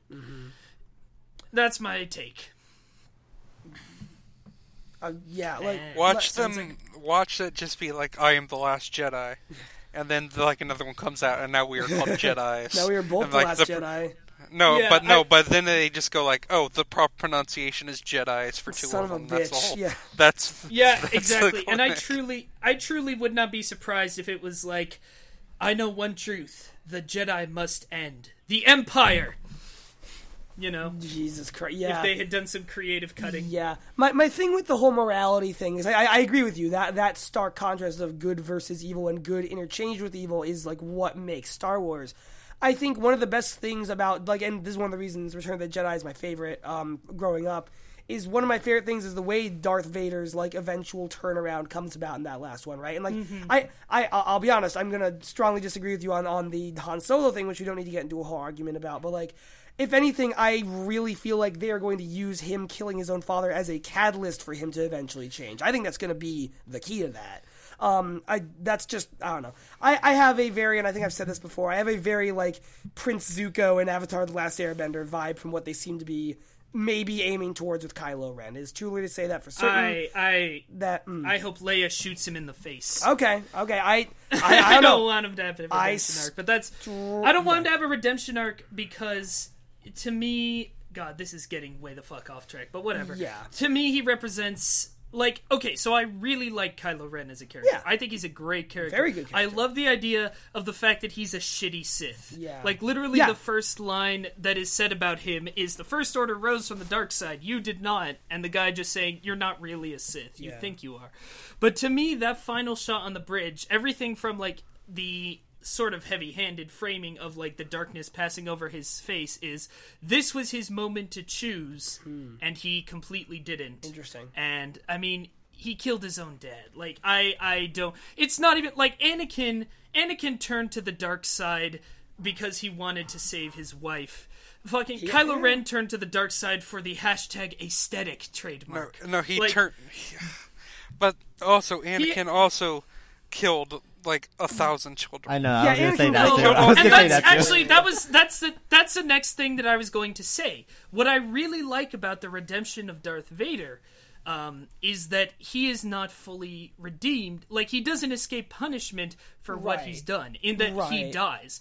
I would I argue that the Darth Vader redemption thing would not have worked nearly as well if he had then like joined the Rebel Alliance and become a general and everyone's Oh, like, oh, sure. "Oh, Darth Vader, you're great now." Oh, yeah. No, what's good is that he gets to have a moment where he did something right, and then he gets to have his moment with the son, which is more about Luke was right, everyone else was wrong, when everyone else was like, You have to kill Vader, and he was like, No, there's still good in him. Like there's just there's just enough hmm. for Luke to be right about that. For this one thing. And- yeah. Yeah. And then he dies because he's done horrible, horrible things and he I mean, honestly, dying in agony, I don't like it's not entirely undeserved. No, yeah. So that's so like yeah. So that's that's what I was gonna say is that's why I think that redemption works is because it's not a complete turnaround. Listen, I know that I've you know tortured Poe and tortured Rey and killed a ton of uh, people and killed my own dad, and I'm working for a Nazi organization, Nazi stand-in organization, but I feel bad. Oh, okay. You're welcome back with open arms. I- yeah, That's- I- I guess- nobody nobody wants that. Even you don't want that. I, I misspoke when I used the Prince Zuko comparison. Because if anything, I actually do think it's probably if they do do something like that, it'll be closer to what they did with Vader. Because you're right, like you can't just turn back from that, and that is also a theme of Star Wars: is that you can't just Yes. turn back from your own decisions and pretend they didn't happen. Um, but no, I, I I hear you. I, I I understand what you're saying. All right, that that was like That was a lot. That's the sort of thing I would save for Star Wars normally. Yeah, uh, Do you guys want to talk about the Nintendo Direct, or do you want to wrap up? Uh, it was okay. Uh, they Yeah. showed a lot of games for 30 seconds, and the games that they showed for longer made me wish that they switched games. yeah, they didn't they didn't show a lot of note, honestly. Um, My Splatoon- favorite yeah. thing um, about it, um, just real quick, Yeah, is the fact that people have been begging Nintendo for years to put a Pikmin game on the DS and 3DS at this point. And they are, Mm-hmm. and it's the one that no one fucking wants because no one wants a platformer with Pikmin. I Yeah, I that- like I Nintendo like has been it. I doing like the concept. Like they they they wanted a Chibi Robo game, so we're gonna make it a platformer. Uh, Stop, Nintendo. It is. It is. It Yeah, an almost Metroid like, oh. Prime Federation Force level of No, bait but the switch. thing is with Nintendo, they do this, and then they're like, "Oh, no one bought it, so that means that the series Nobody must wants be a bad." Pikmin game. Yeah, exactly. No, we Yeah. we want Pikmin, we want Chibi Robo, we don't want them to become platformers.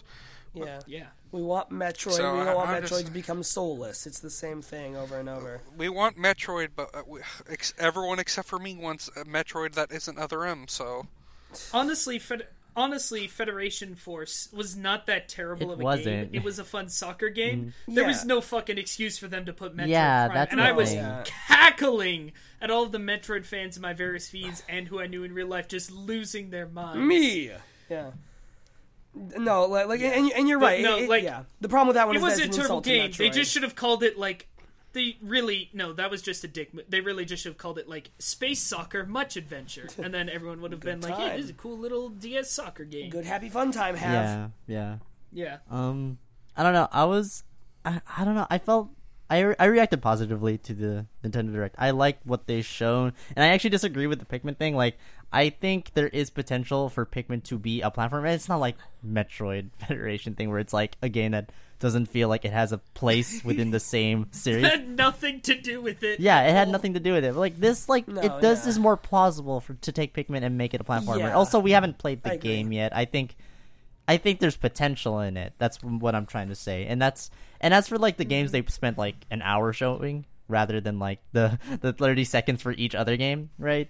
Which was a lot of games, by the way. There was a lot of 3DS games, so I don't Yeah. blame them for only showing like a minute of each game because it was literally like 10 plus. The thing is, is like, Mm-hmm. yeah, I don't. I don't know. We wanted more of arms. We got a little more arms. I think they still need to show more in terms of like game modes and like what you can actually do. But I like the con. I like what they're showing in terms of like the mechanics of how like the fights themselves go because that's what you're gonna be doing predominantly. Plus, they showed a new character who is Yeah. Bay and Best Girl. The hy- the hype for that. arms is another thing I don't get, but whatever y'all have fun. And- I, I got it until I played it. I at PAX I really didn't like what I played of it that much. I thought it was technically tight, but just not enjoyable to use that technicality. And then uh, We've ta- again we've talked about that. Yeah, I don't get it, but y'all have fun. Yep. I hope I hope the people who want it like what it is. Yeah. yeah, and like Splatoon, they pretty much showed like amiibos and horde mode, and I'm fine Yep. with that because the horde mode looks really good and looks It fun. does. Like I like It that they're adding something to Splatoon because I know we've said this out. Like Splatoon two is pretty much Splatoon one, and I made the Yeah. point that like I would rather have a Splatoon two than Splatoon HD for the Switch. You know what I mean? And Exactly. Yeah. but like I even if it's more of the same with more weapons and maps, I would have been fine. But then they're adding horde mode, and I'm fine with that. I do think they need to like clean up the Yeah, single that- player that because single player had a lot of potential. I think there was the general mechanics are good. I think halfway into single player, it like falls off because they just are like, oh, you know, we got to release this. You know, let's just do the same The- things we did in the first half. But yeah, so for me, I like what they showed. Is it like was it was it amazing and great? No, it wasn't. But I like that Nintendo is still trying and like also the thing is they're pushing arms and I'm glad at least they're pushing an IP even though like I know like a lot of people are on the fence about arms. I do like the concept and I like oh, that- concept's cool. and I like the and I do like that they're trying to do something. I know it's most the criticism is mostly tied to the fact that it's like a motion control game and I totally get that. I 100% get that. I haven't tried it yet, but like yeah, I do like where Arms is going and I do like where Splatoon's going and I like the fact that we're still getting 3DS games. So, yeah, I don't know. I overall enjoyed it. wasn't perfect, wasn't great, Still just no good. uh, still no Mario Raving Rabbids, but I I have the day hope. will come.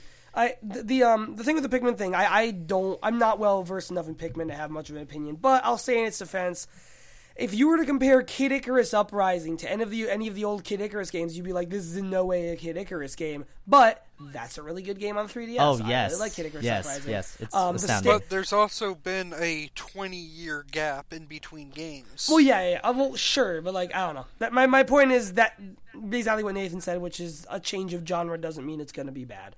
Um, other than that, Well, like they've this- done they've done two games in this exact same style. That's the thing is I don't see any difference between this game and like the Chibi Robo game that came out. I know there was a second one. I just don't. I can't remember the name of it. there was a that Yoshi this game exact- on it that looked kind of like yeah, it actually. that's yeah. what I'm probably thinking about. Yeah. But no one liked either of those games, and they keep on making them, and I don't really know why. Hmm. Because no one's really buying them. They haven't been selling well. No, that's a good point. Yeah. It feels like Nintendo's just like trying to push out franchise. Like, all right, fans, here you go. Hmm. We're not going to make another game because you didn't buy them, and that's honestly what it feels like.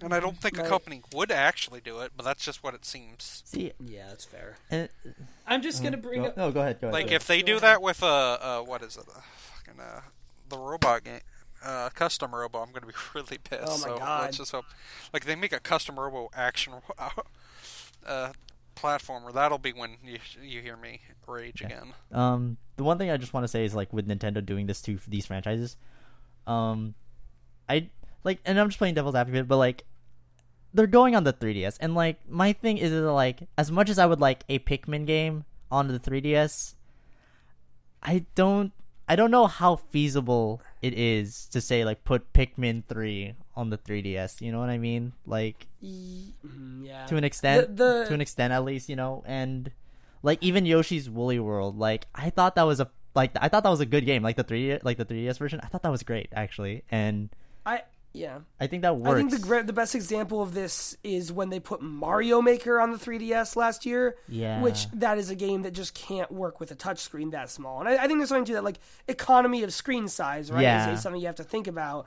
And I, I think you're kind of right. I'm not sure a main Pikmin game would have worked on a screen as because you gotta think. Sure, a lot of people have the XL, but some people are still playing on a 2DS or a regular size 3DS. Yeah, and- those are small screens. yeah and by statistics stuff that's just standards not gonna 3ds is the there. most popular actually between all of them because it's the cheaper model and Yeah, yeah, so, no, yeah, absolutely.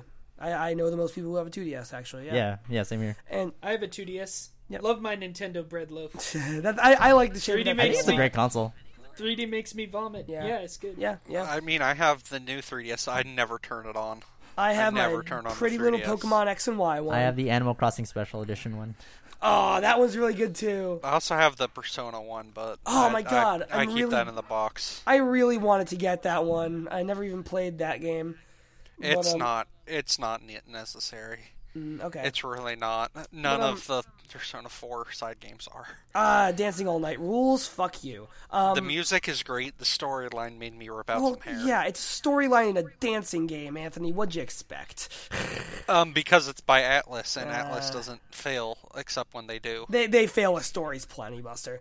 Um, when it's not mainline Persona. But uh, I, I want to say about Splatoon, I'm glad they showed a new mode. If they have more new modes like that, they should have showed some of those too, because I'm still feeling like I did when I played at PAX, which is like a lot of this looks like Splatoon one. Isn't it coming out like soon? Soon, like yeah. this summer. Uh, couple months, I think. yeah, because we have. Mario Kart eight like next month. That's and then next I think. Splatoon's next. Right Splatoon's after the month. that. I think it's Splatoon after the, after that, and then Arms the month after that, I believe.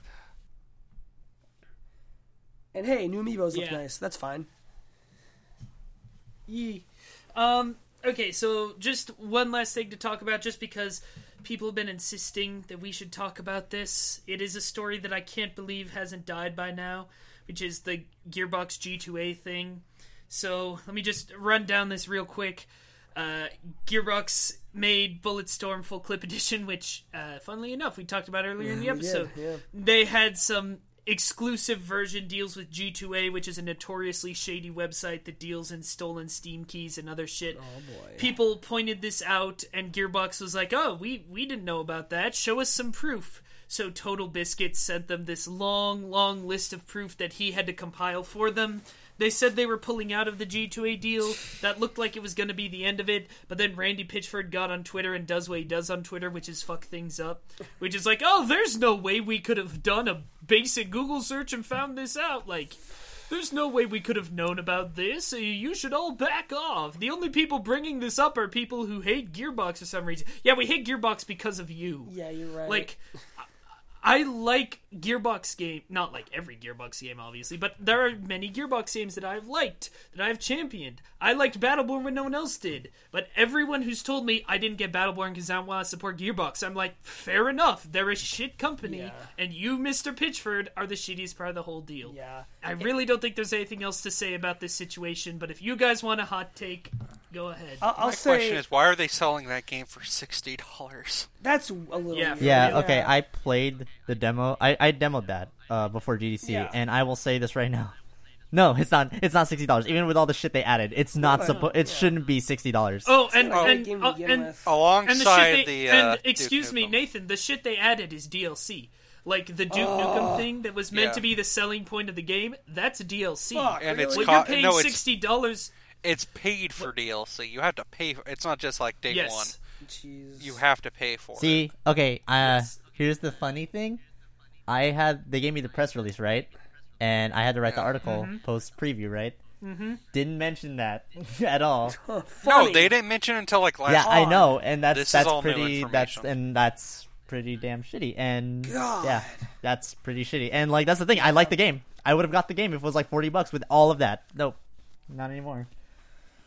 Yeah, Yeah, my, no. my my thing with like, I, I think I'm similar to you with Battleborn. I am with uh, the Borderlands games from them. Like, I love Yes. Borderlands one and two, and this makes me feel worse about the fact that I will inevitably buy Mm-hmm. Borderlands three day one if and when it comes out. Right? Like, I will, but I'm gonna feel worse about it because of everything that's happened with Gearbox between Borderlands two and whatever eventual Borderlands three. Like, I I yeah. it's ugh, No, it's for it's sure. it's kind of just a fucking mess. Like I I don't know how they keep doing this. Between this and like if you look back far enough, even like you guys remember Aliens Colonial Marines? Oh, you guys remember Oh, what a yeah. shitty game that was? And and Duke and Duke Nukem Forever. And Duke Nukem Forever. They have what not are Both? Gearbox. They have not those? had a good Literally- yeah. they fuck up every project that isn't called uh, that, that isn't called Borderlands, Yeah. they fuck up. Yeah. Even if it's something that's good, Yeah. like Battleborn, they fuck up its marketing so that it never has a chance. Uh-huh. And yeah, then absolutely. fans still think they fucked up the last Borderlands t- uh, Tales of. So even then, Oh, I disagree completely with that. Tales of the you're No, Borderlands. one I- of the I've-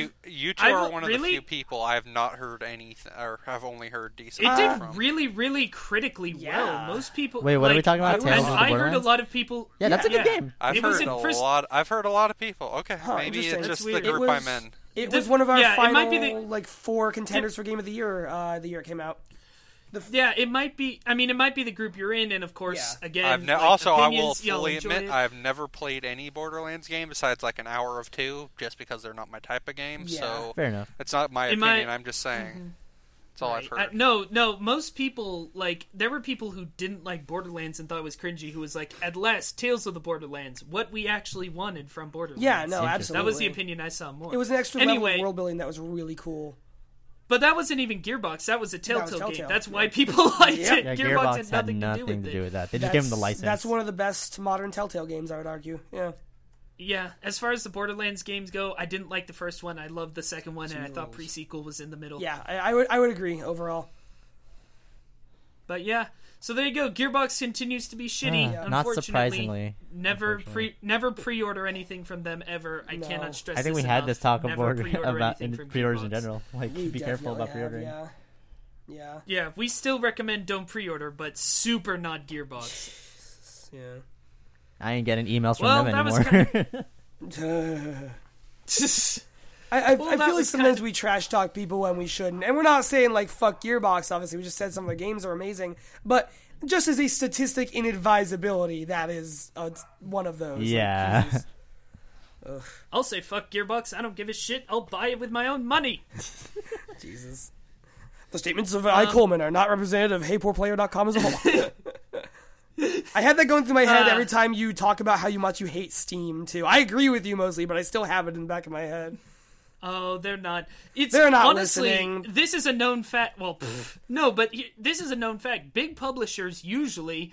Um, I say usually Yeah. because hi Bethesda, hi EA, but big publishers usually don't withhold code from or anything yeah. from people for having negative. The big publishers are much more reasonable about it, where they're like, yeah, maybe you hated this game, or maybe even you hate our business practices, but like we still respect the business Yeah. of reviews. But It's hey, usually the indie advertising for our studios. stuff. Yeah, it's usually the indie studios that are gonna pitch a fit about things. Uh, yeah, even then, I would say it's been we mostly it's pretty good with that. Like I've we we have studios that I've reviewed a lot of games for that some of them I shad on and they still continue to be happy to send us code. Like it's it's often fine. Yeah, no.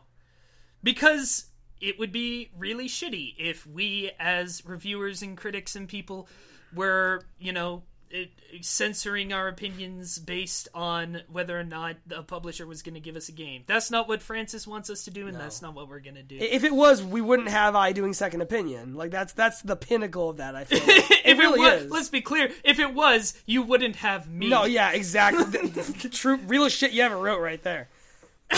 Holy shit. Yeah. Um, but we hope you've enjoyed this podcast. I think it was honestly this is probably one of our tamer ones. Yeah. Even as things got heated. Yeah. We didn't talk about like Nathan, say a gross sex thing real quick. I'm trying to. Oh, wait, wait. Is, oh, I thought you were like. Never. mind. No, it feels wrong not to have one. Give us a gross sex opinion. What can I Nathan. say? Oh yeah, the fucking mom from Iron Giant's super hot. I think I mentioned that Oh, like you're three right. Times in the Skype chat, but there you go, guys. Cheer right. Cheer right. For Hey Poor Player, ladies and gentlemen, I've been I Coleman. I'm Jay Petrequin. I'm gonna go watch some Mystery Science Theater. I'm Anthony Spivey, and I'm going to stare at my Persona 5 box that I'm going to take to my other job and for eight hours, just wishing I was playing that. Yeah, instead of not actually play it, just cradle it. And That's actually the day it came out. I had to do that at work. I brought it in and just started looking at it the entire time. and I'm Hey, yeah. Nico Nico Nathan, and I'm not not gonna fap to the mom from the Iron Giant. And there it Thanks. is, folks. Thank you so much for listening, ladies and gentlemen. Milk that waifu train. Into the ground. Into the ground. I don't. I don't know. the moment took me into the ground. Into the ground, everyone. Milk that waifu train into the Into center of the earth. Molten All right, waifus. start the music already. Let's do it. Dee dee dee dee dee dee dee dee. Come on. La la la la la la. Why did you leave all of this in?